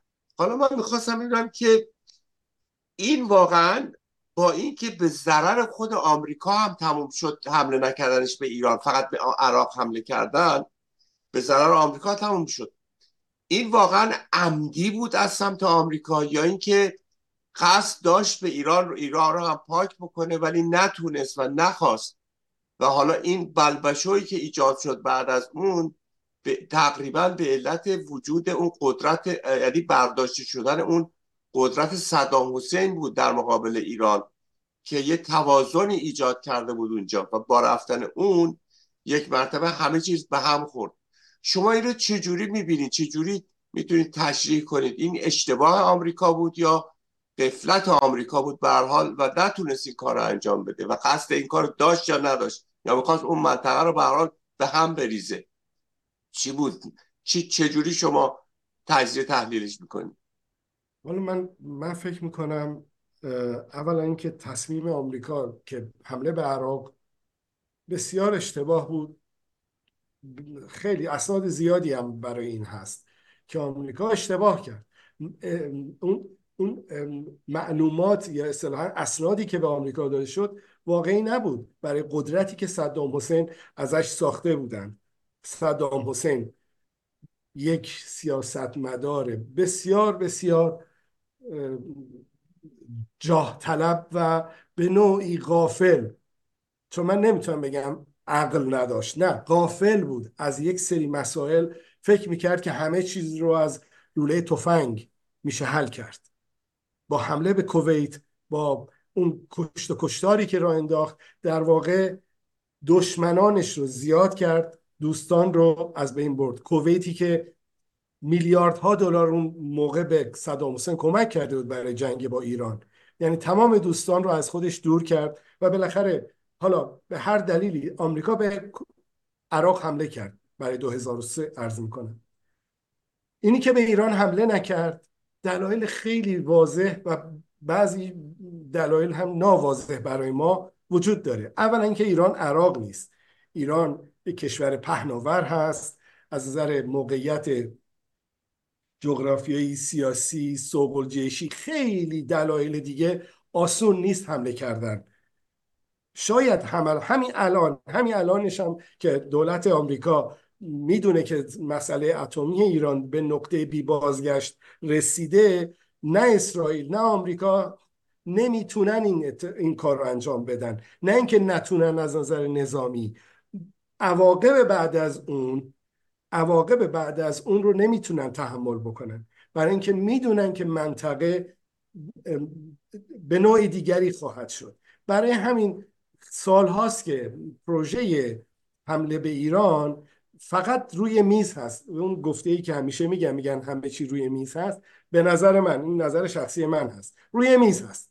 ولی هیچ رئیس جمهوری من فکر نمی کنم حاضر بشه عواقب این اتفاق رو اصطلاحا قبول بکنه. برای همین ایران هم این چیزها رو خیلی بیشتر از ما بهتر از ما می‌دونه. برای همین بعضی بازی ها رو انجام میده که ما اصلا توقع نداریم. ما فکر می‌کنیم اگه مثلا دو تا آلتیماتوم آمریکا دو تا حرف می‌زنن خب مثلا دیگه جمهوری نه. برآورد اونا به نظر من درست هست. از این بابت که می‌دونن.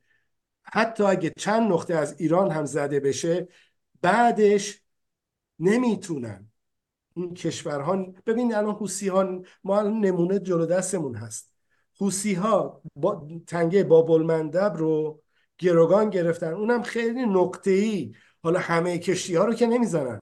اون کشتی ها رو می‌زنن که از طرف ایران گراش داده میشه. آقا اون کشتی مال یه شرکت اسرائیلیه. یا مثلا یه فلان. نمی‌تونن کنترل کنن. خلیج فارس رو چجوری تنگه هرمز رو چجوری می‌تونن کنترل کنن؟ یا طبعات این که بخوان نیروهای وابسته به جمهوری اسلامی که از حالا ما این منطقه خاورمیانه رو صحبت می‌کنیم. حتما شنیدید. اون خطه ای که خطی که درست کردن بین حزب الله لبنان و آمریکای لاتین توی ونزوئلا توی اون بین این مافیای مواد مخدر و نیروهایی که اونجا دارن. نمی‌دونم حتما شنیدید. که جمهوری اسلامی در آمریکای لاتین اونجا کار داره می‌کنه. در آفریقا نیرو داره. نیرو از نظر نظامی منظورم نیست یعنی کسی که حالا ولی پتانسیل این رو برای خودش درست کرده که بتونه نفوذ پیدا بکنه. خب یه همچین دولتی که اینجوری خودش رو پخش کرده در مناطق مختلف آسون نیست حمله کردن. حالا من این حرف رو می‌زنم به عنوان یک تحلیلگر نه به عنوان اینکه آیا خوشم میاد یا بدم میاد؟ اصلا من کاری به این موضوع ندارم. خوش و بد من اصلا معنی نداره. بحث من روی این هست اگه بخوایم تحلیل واقعی منطقه رو انجام بدیم جمهوری اسلامی با دقت مهرهای خودش چیده و اصطلاحا نقطه ضعف روبرو مقابلش رو هم می‌دونه. می‌دونه که چجوری به دولت بایدن یا دولت آقای ترامپ یا هر کسی دیگه فشار بیاره. این یک نقطه عطف وجود داره. نقطه عطف به اون معنا که اتفاقی افتاد که در سالهای قبل نیفتاده بود. و اون زدن آقای قاسم سلیمانی بود که آقای ترامپ این کار کرد. من فکر نمی کنم به جز آقای ترامپ هیچ رئیس جمهور دیگه می‌تونست این کار رو انجام بده. حتی در سخنرانی آقای ترامپ هم بود گفته بود که اسرائیلیا گفتن ما شرکت نمی کنیم البته بعدا یه خبر دیگه اومد گفتن نه مثل اینکه جاهایی مشارکت داشتن.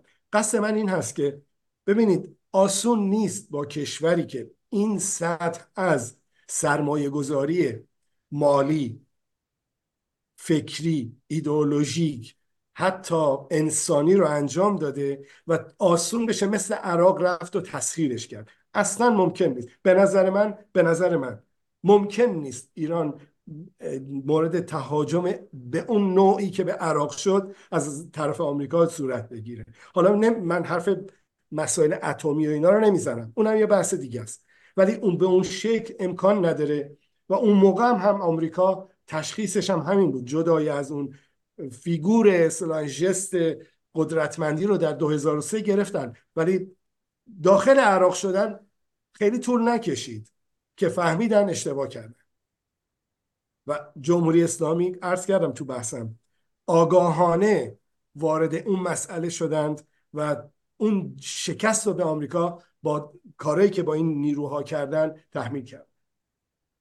یعنی آمریکا الان فهمید که اشتباه کرد به عراق حمله کرد. صد درصد. ببینید کاری رو انجام داد که به همین الان همین الان که ما داریم با هم صحبت می‌کنیم آمریکایی ها واقعا عاجزن توی مس... حل و فصل مسائل عراق. عاجزن. برای اینکه واقعا هیچ تدبیری برای این سبک از دولت که در عراق وجود داره با اون سیستمی که من صحبت کردم در موردش ملوک و توایفی و عشیره قبیله ای و این سیستمی که مردمش اصلا یه جور دیگه ای فکر می‌کنن. ندارن. واقعا ندارن. ما می‌بینیم توی الان یه چیزی از عرض کنم. بزرگترین نمایندگی حالا اسمش کنسولگری بذاریم یا سفارت چون سفارت توی کردستان که نداره کنسولگری داره. بزرگترین نمایندگی آمریکا در منطقه و صحبت هایی که در جهان در اربیل داره درست می‌کنه آمریکا. یعنی اون سفارتخونه که الان هست تغییر پیدا کرده دارن میرن تو این سفارتخونه جدید کنسولگری جدید و چرا داره این کار انجام میده؟ برای اینکه می‌دونه که بالاخره امروز نه تا چند سال آینده باید از عراق بیاد بیرون. ولی کجا بره؟ کجا بره؟ توی عراق جایی نداره. مطمئنا توی بخش عربی اصطلاحا عراق عربی جایی نداره. باید بیاد توی منطقه کردستان و اینجا پایگاه خودش رو بنا بکنه. چون اصولا توی کردستان هم مردمش و هم این دولت اقلیم خیلی سازگارتر نبود. آمریکایی با هر بخشی از این جهان که واردش بشه بیشتر سازگار هست و دشمنی نمی‌کنن نمی‌کشن. بالاخره اون کارهایی که توی منطقه عربی میشه اینجا انجام نمیشه. برای همین آمریکا به نظر من علیرغم قدرت غیرقابل انکارش ولی در بعضی از تصمیماتی که گرفته حداقل سود نکرده. متشکرم. ممنون از شما. جناب فارسی F9 زدید بفرمایید. فقط چون علاقه من بودم که بدونم واقعا این اقدامات بر علیه هم دیگه دارن کار می‌کنن. در عراق آیا به گسترش پیدا می‌کنه. جناب کربوسی جواب من ندادم بله ببخشید. می‌تونم جواب بدم. یعنی منظورتون کشور آمریکا و این نیروهای معاند آمریکایی نه نه خود خود داخل عراق. بله بله مسئله بله. که الان ببخشید عراقی ها نه اصلا بله درست درست. من جواب میدم. ببخشید من یادم رفت.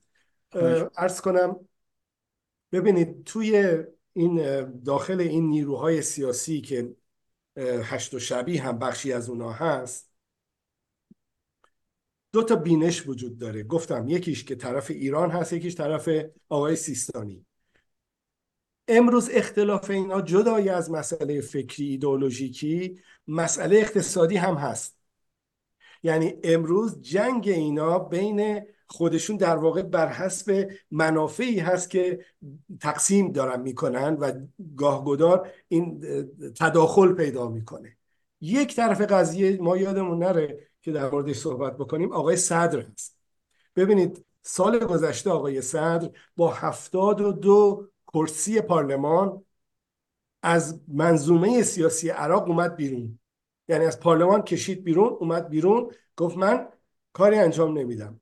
از نظر روحی من یه چیزی خدمتتون میگم. آقای صدر تعادل روحی ندارن. این چیزی نیست که من از خودم در بیارم. این در مورد ایشون این گفته میشه. تصمیمات آنی از روی عصبی عصبانیت از روی احساس تصمیماتی می‌گیرن که بعدا براشون غیر قابل جبران هست. ببخشید مقتدا صدر رو میگید. بله آقای صدر. مقتدا صدر بله. چون از خانواده صدر فقط ایشون موندن دیگه کسی دیگه همه رو آقای صدام حسین کشت. پدر بزرگ پدر امو همه رو کشتن. و ایشون در واقع بازمانده اون خانواده هست. و نیرو آقای, آقای صدر بسیار قدرتمند هست. هم از نظر رأی مردم هم از نظر نظامی. الان لشکر جیش المهدی تبدیل شده به سرایا سلام. این لشکرشون در بصره در موسل در بغداد در شهرهای مهم عراق حضور دارن و بزرگترین تنش رو هم با آقای خزعلی دارن. با این کسی که از خود اینا جدا شده در واقع. آقای خزعلی با اینا در تضاد هست و بسیار تنش بزرگی بینشون. همین چند شب پیش با آرپیجی به مقر آقای خزعلی در انبار بود فکر کنم. حمله کردن در شهر نیسان ببخشید. در انبار در استان انبار هست. حمله کردن و تیراندازی شد از همدیگه کشتن.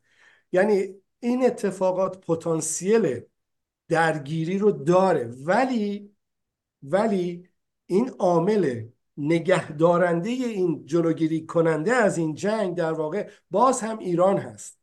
یعنی بلا فاصله دخالت می‌کنن جلوی این تنش رو می‌گیرن. دولت مرکزی هم بی تاثیر نیست. ولی در واقع ارتش و دولت مرکزی قدرت دخالت در بین اینها رو نداره. چون اختلافی که بین اینا الان وجود داره هم بر سر مسائل اقتصادی هست هم ریشه در موجودیت خودشون داره. یعنی این موجودیت این احزا این نیروها در واقع بر آن یکی بر نابودی یکی دیگه داره سرمایه گذاری می‌کنه که اونو حذف بکنه خودش جایگزین بشه. برای اینکه در دو مجلس اینجا خیلی مهم هست یکی پارلمان دومی مجلس شوراهای شهر. این شوراهای شهر می‌تونن خیلی کار انجام بدن. این بحث رو هم اضافه می‌کنم. در همین بحث انبار که استان سنی نشین عراق هست طبق قانون اساسی عراق دو سوم مجلس شورای استان می‌تونه رأی گیری بکنن و اصطلاحا قدرت اینو دارن که اعلام مثلا اقلیم بکنن. مثل این اقلیمی که در کردستان هست اونا هم بتونن برای خودشون یک اقلیم سنی نشین برای خودشون به دست بیارن. و اونو بعد اینکه اونجا تصویب شد ببرن توی پارلمان و بالاخره اون مراحل قانونی. الان احزاب شیعه و اونایی که در قدرت هستن دارن تهدید می‌کنن. که ما به هیچ عنوان یه همچین چیزی رو قبول نمی کنیم و باش برخورد می‌کنیم. آقای حلبوسی که الان اسمش یادم اومد آقای حلبوسی که رئیس پارلمان بودن و برش داشتن از قدرت در واقع تو این انتخابات اخیر مجلس شوراها رأی اول بود. حزب تقدمی که ایشون داره رهبریشو می‌کنه رأی اول سنی ها هست. و با قدرت اومده که میگه من این اقلیم رو اجرا می‌کنم. باید من اقلیم بشم. سنی ها هم حق دارن طبق قانون اساسی اقلیم داشته باشن. رو همین از در اون جواب شما رو به دقیقی بدم. دو تا مشکل اینجا وجود داره در داخل عرب یک شیعه ها با شیعه ها که آقای صدر بسیار بسیار آمادگی این رو داره که چون شکست خورده در اون پروژه سیاسی با اومدن بیرون شکست خورد. چون حذف شد از پروسه سیاسی عرب و هم شیعه هایی که داخل هشت و شبی هستن به خاطر اون تضاد منافعی که دارن احتمال این هست در آینده اینا با هم درگیر بشن. ولی عامل نگهدارنده و عامل اون نقطه سقل نفوذ جمهوری اسلامی هست برای اینکه این مسئله رو در بین شیعه ها حداقل نگه داره که اینا درگیر نشن. خیلی ممنون. جناب مرسی نجات بفهم یعنی با درود به دوستان و با درود به آقای جرباسی و تشکر از ایشون از اطلاعات و از تحقیقات از صحبت هایی که کردم بسیار استفاده کردیم. من از اینترنت هم می‌دونم چقدر جواب بده دائم قطع بس میشه علت تغییرات زمستشن در چیز ضعیفه. در من در رابطه با اولا اولا این در صدرش گفتید ما چون عراق زیاد بودیم سالها بودم در همزمان صدام بیشترش و بعد از اونم بودم. آره اون صدری که گفتین درسته اون صدرم مقتدا صدرم شانس آورد چون موقع بچه بود زمان صدام الله اونم میکشتن. می‌خواستن خوب حکومت اسلامی و خوبش شانس آورد که بالاخره سرکوب کرد نتونستن می‌خواستن حکومت اسلامی مثل آخونده تشکیل بده ولی من در رابطه با اولا سلاح که گفتید بله کاملا درسته. مردم رو به خاطر اینکه زمان صدام ما چه بودیم ارتش قبل از اینکه بخواد سرنگون بشه یعنی چیز آمریکا بیاد می‌دید که دی آمریکا میاد مطلقا خودش فهمیده بود ارتش به عنوان ارتش جوابگوی آمریکا نیست که نمی‌تونه مقابله کنه. اومد ما سلاح ها رو توضیح کرد به تو محلات. همه مردم فکر می‌کرد مردم با اونن همه مردم میجنگن جلو آمریکا رو می‌گیرن دیگه. سلاح رو تمام سلاح و مهمات رو توضیح کرد شهرها و محلات و شوراهای محلی تشکیل داد محل محل نظامی کرد همه رو. اینی که ولی مقاومت نکردن مردم که ناراضی بودن شیعه ها مخصوصا اکثریت داشتن ازش ناراضی بودن و تبلیغاتی هم شده به هر حال مقاومتی نکردن ارتش هم شکست خورد سلاح همون دست مردم.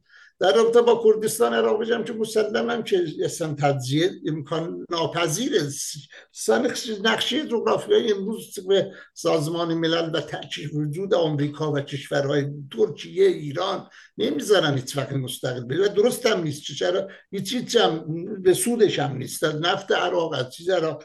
هیچ وقت مسئله همین ایران و احزاب ایرانی و اینها هم استفاده می‌کنن. نه رژیم اجازه میده نه ترکیه نه اما در رابطه با نفوذ رژیم من بگم واقعا اساسا عراق اصلاح احزاب مذهبی حتی حزب و دعوه که الان حاکمه حکومت چه عنوان حکومت به هر حال شکل مذهبی ظاهرا هست. مطلقا نه تو لبنان نه تو عراق هیچ وقت نمی‌تونه مثل ایران باشه. اصلا ایران رژیمش ببینید آخوند حاکمه. تو یک طبقه آخوندا حوزی علمیه به اصطلاح حوزه دینی و این قشر این نهاد حاکم مطلق شد تو ایران. به علت شرایط خاصی شد که بحثش از هفت مسئله هیچ جا تکرار نمیشه. اصلا امکان نداره تو عراق همچنین چیزی بیاد. الان مثلا ببینید واقعا من آرزو دارم کاش وضع ایران مثل عراق بود. خب عراق الان هم پولش هم به هر حال از ایران من بهتر. فضای فضای اجتماعیش آزادیش آزادیش هم از ایران بیشتره. برای اینکه اصلا قانون اساسیش نه ولایت فقیه هست نه حکومت. مطلق دادن دست یه چی؟ یه نفر بالاخره اون موزایی چی؟ ساختن با هم. از اول همه اکشار رو آمریکا رو آورد جمع کرد. شورای حکومتی تشکیل داد. از از اون سلطنت طلبش گرفته تا سوسیالیست تا همه محضاب و تا احزاب و مذاهب اینا همه بعد از اون هم اطلافی تقریبا اطلاف بود. حکومتش. و قانون به هر حال قانون اساسی داره. قانون اساسیش هم قوانین. ایران اصلا قانون نیست اصلا. حکومت ولایت فقیه مطلقه. دست خامنه‌ای دست ولی فقیه و اسلام احکام اسلام شریعت اسلام قضایی مطلق دست آخونداست. اعدام شلاق سنگسار احکام اسلامی. اصلا حتی شیعه های اونجا احزابشون هم نمی‌تونن تو خودشون هم تو مناطقی هم که حاکمت تو لبنان تو عراق همچه احکام اجرا کنن. چون فضای اجتماعی بستر اجتماعی از قبل از, زمان صدام که خوب ما بودیم چون چه خوب اصلا جامعه سکولار بود کاملا هیچی موقع من اون زمان که خوب امنیت بود اقتصاد بود همه بود دموکراسی نبود. دموکراسی هم همچی احساس نمی‌شد. دیکتاتوری مطلق بود. پنج تا روزنامه بیشتر نبود و یک حزب هر ولی ما مثلا بعد از صدام یادم اونجا هر وقت انفجار بود این عراقی ها می‌گفتن دارن دموکراسی توضیح می‌کنن واضحون دموکراتیه ما همه چی داشتیم امنیت داشتیم غذا داشتیم همه چی میخوردیم دموکراسی فقط نداشتیم الان اینا دموکراسی میاد به هر حال رضایت برای این مردم آرزو اون زمانو دارن جامعه اینطوریه. و فرهنگ جامعه اجتماعی اینو اقتضا میشه. ولی من الان میگم واقعا رژیم ایران فقط از عراق و لبنان و نیروهای نیابتی مذهبیش مذهبی ها استفاده می‌کنه برای حاکم بیشتر تحکیم حاکمیتش بر مردم ایران. یعنی این طبقه اینگش بیاد اقتصاد درست کنه بیاد نفتش رو بتونه صادر کنه بیاد بتونه فشار به آمریکا بیاره به کشورهای دنیا بیاره که من تو لبنان نیرو دارم تو عراق نیرو دارم تو منطقه نیرو دارم. همه چی درست در جهت منافع آخوندا منافع حاکمیت. بر ایران فقط از اینا استفاده می‌کنه. و الا اصلا این جامعه عراق مطلقا مخصوصا که تو کردستان که اصلا سکولار کاملا فضاش هم از اول هیچ کدوم احزاب مذهبی نمی‌تونن حاکم بشن. تو خود عراق هم فقط همین ایدئولوژی احزاب ایدئولوژیک هست ولی دولت حاکمیت نمی‌تونه ایدئولوژیک باشه. مثلا مثلا سیستانی خب همه این آقایان مدرسه تقلیدشون سیستانیه. اصلا آیا سیستانی اصلا خوب میشه خوب بگفت با خمینی مقایسه یا با خامنی اصلا حقوق تسلطی نمی‌تونه داشته باشه. نصیحت فقط می‌تونه موعظه کنه نصیحت کنه راهنمایی کنه. و همین کار هم می‌کنه. نصیحت می‌کنه. ولی قانونا نه هیچ کنی اختیاراتی نداره. هیچ کنی می‌تونه یه حکمی بده یه چیزی بده که مثلا نمیده هم. مثلا فضای اجتماعی عراق هم چیزی رو مثلا بگه آقا با همه زنا باید حجاب داشته باشه. بگید به حجابا حمله کنید. ما حالا ما اونجا بودیم بار خانوادی ما اومده بودم اونجا دیدن اینجا چیزی اصلا فکر نمیشن اینجا میزان اعتباریه. این نه با بعضی زنها با بیهجاب کاری ندارن. باشون هر حال اون طور اجبار و تحمیل مذهب و احکام مذهبی شد آخوند اسم حاکم در ایران. این قشر حاکم در ایران مذهب چه حاکم شده در ایران اینجا نمی‌تونه حاکم بشه. جامعه های دیگه اساسا مثل عراق فکر نمی کنم ایجاد بشه و بعد در واقعا این اصاب کردستان هم میشکنم همین بارزانی و طالبانی رو مجد من سوالم بود که بتین برم نزدیکشون با رژیم فرق می‌کنه. به هر حال من میرزم از اون زمان صدام هم مثلا هر دوتاشون میومدن مذاکرات می‌کردن حتی با صدام. ولی بارزانی بیشتر نزدیک بود تا طالبانی. طالبانی هم میشه به رژیم ایران دفتر داشت تهران نزدیک الان همین اون آخرین صحبت کردم به شکل سوال بود. و همین تمام شد همین صحبت های و تجربیات هم چه تا که اطلاعات داشته جناب کرباسی تقریبا ممنون از شما جناب حسین نژاد جناب کرباسی تقریبا هفت دقیقه ما به پایین وقت داریم و ایشون هم یه مقایسه کردن. بفرمایید. بین بله. عراق و ایران. بله درسته. اصلا اصولا مقایسه نمیشه کرد. اصلا جامعه عراق با ایران حتی نوع حکومت حتی نوع تشیعی هم که از نظر مذهبی هم نگاه بکنیم فرق داره. دیدگاه آقای سیستانی کاملا شبیه دیدگاه مراجع قبلی قبل از آقای خمینی هست. یعنی ایشون اون نوع دیدگاه مذهبی ولایت فقیهی رو ندارن. برای همین من در تقسیم بندی هشت و شبی گفتم این هشت که آقای سیستانی درست کرده فرق می‌کنه با هشت ولایی. هشت ولایی هشت ولایت فقیهی هست. و این هشتی که ایشون درست کردن آقای سیستانی مطلقا کاری به سیاست ندارن. دخالت نمی کنند قانونگذاری نمی کنند به هیچ عنوان دخالت کمترین دخالتی در سیاست ندارند. و اون جایگاه بسیار والایی رو که باید بالاخره یک مشتهد عادل و فقیه نمی‌دونم اون صفاتی که ایشون دارن. و برای همین هست. بیش می‌تونم به ورز قاطع بگم. 90 بیشتر از 90 درصد شیعه های عراق و حتی در ایران در ایران. من دوستانی رو در تهران داشتم که مقلد آقای سیستانی بودند و نمایندگی دارن در تهران. و آقای سیستانی الان بزرگترین مرجعی هست که آقای خامنه ای باشون دارن در رقابتن. و این تضاد منافعی که در عراق هست بر سر همین مسئله هست. در مورد کردستان عراق هم خب مسلما دو تا حزبن دو تا حزب مختلفن با دو تا دیدگاه مختلف دو تا سیاست مختلف. ولی در اصل در کل منافع کلی خودشون رو هم در نظر می‌گیرن. تناسب ببینید این واقعیت رو ما بدونیم و قبول کنیم. نگهداشت توازن بین همسایه ها و دولت مرکزی ایران ترکیه خیلی مهم هست و خیلی سخت هست. من اینو در مورد دولت ترکیه هم بگم. هر روز که من از این پنجره سرم رو می‌برم بیرون درون اون پهپادهای ترکیه بالای سلیمانیه هست. یعنی ببینید دخالت های همسایه ها در کردستان عراق مختص ایران نیست. ترکیه هم به نوع خودش دخالت داره و داره کار می‌کنه اینجا. این واقعیت این منطقه هست. یعنی مسئله هر کشور دیگه ای هم در این همسایگی باشه حتما این کار خواهد کرد. به خاطر اینکه منطقه ایجاب می‌کنه که همچین موقعیتی رو داشته باشه. برای همین این احزاب مجبورند این توازن رو بین این نیروها نگه دارند. بالاخره تقسیم کاری هم شده دیگه. بالاخره هر کسی باید کار خودش رو انجام بده برای نگهداشت این توازن در این منطقه.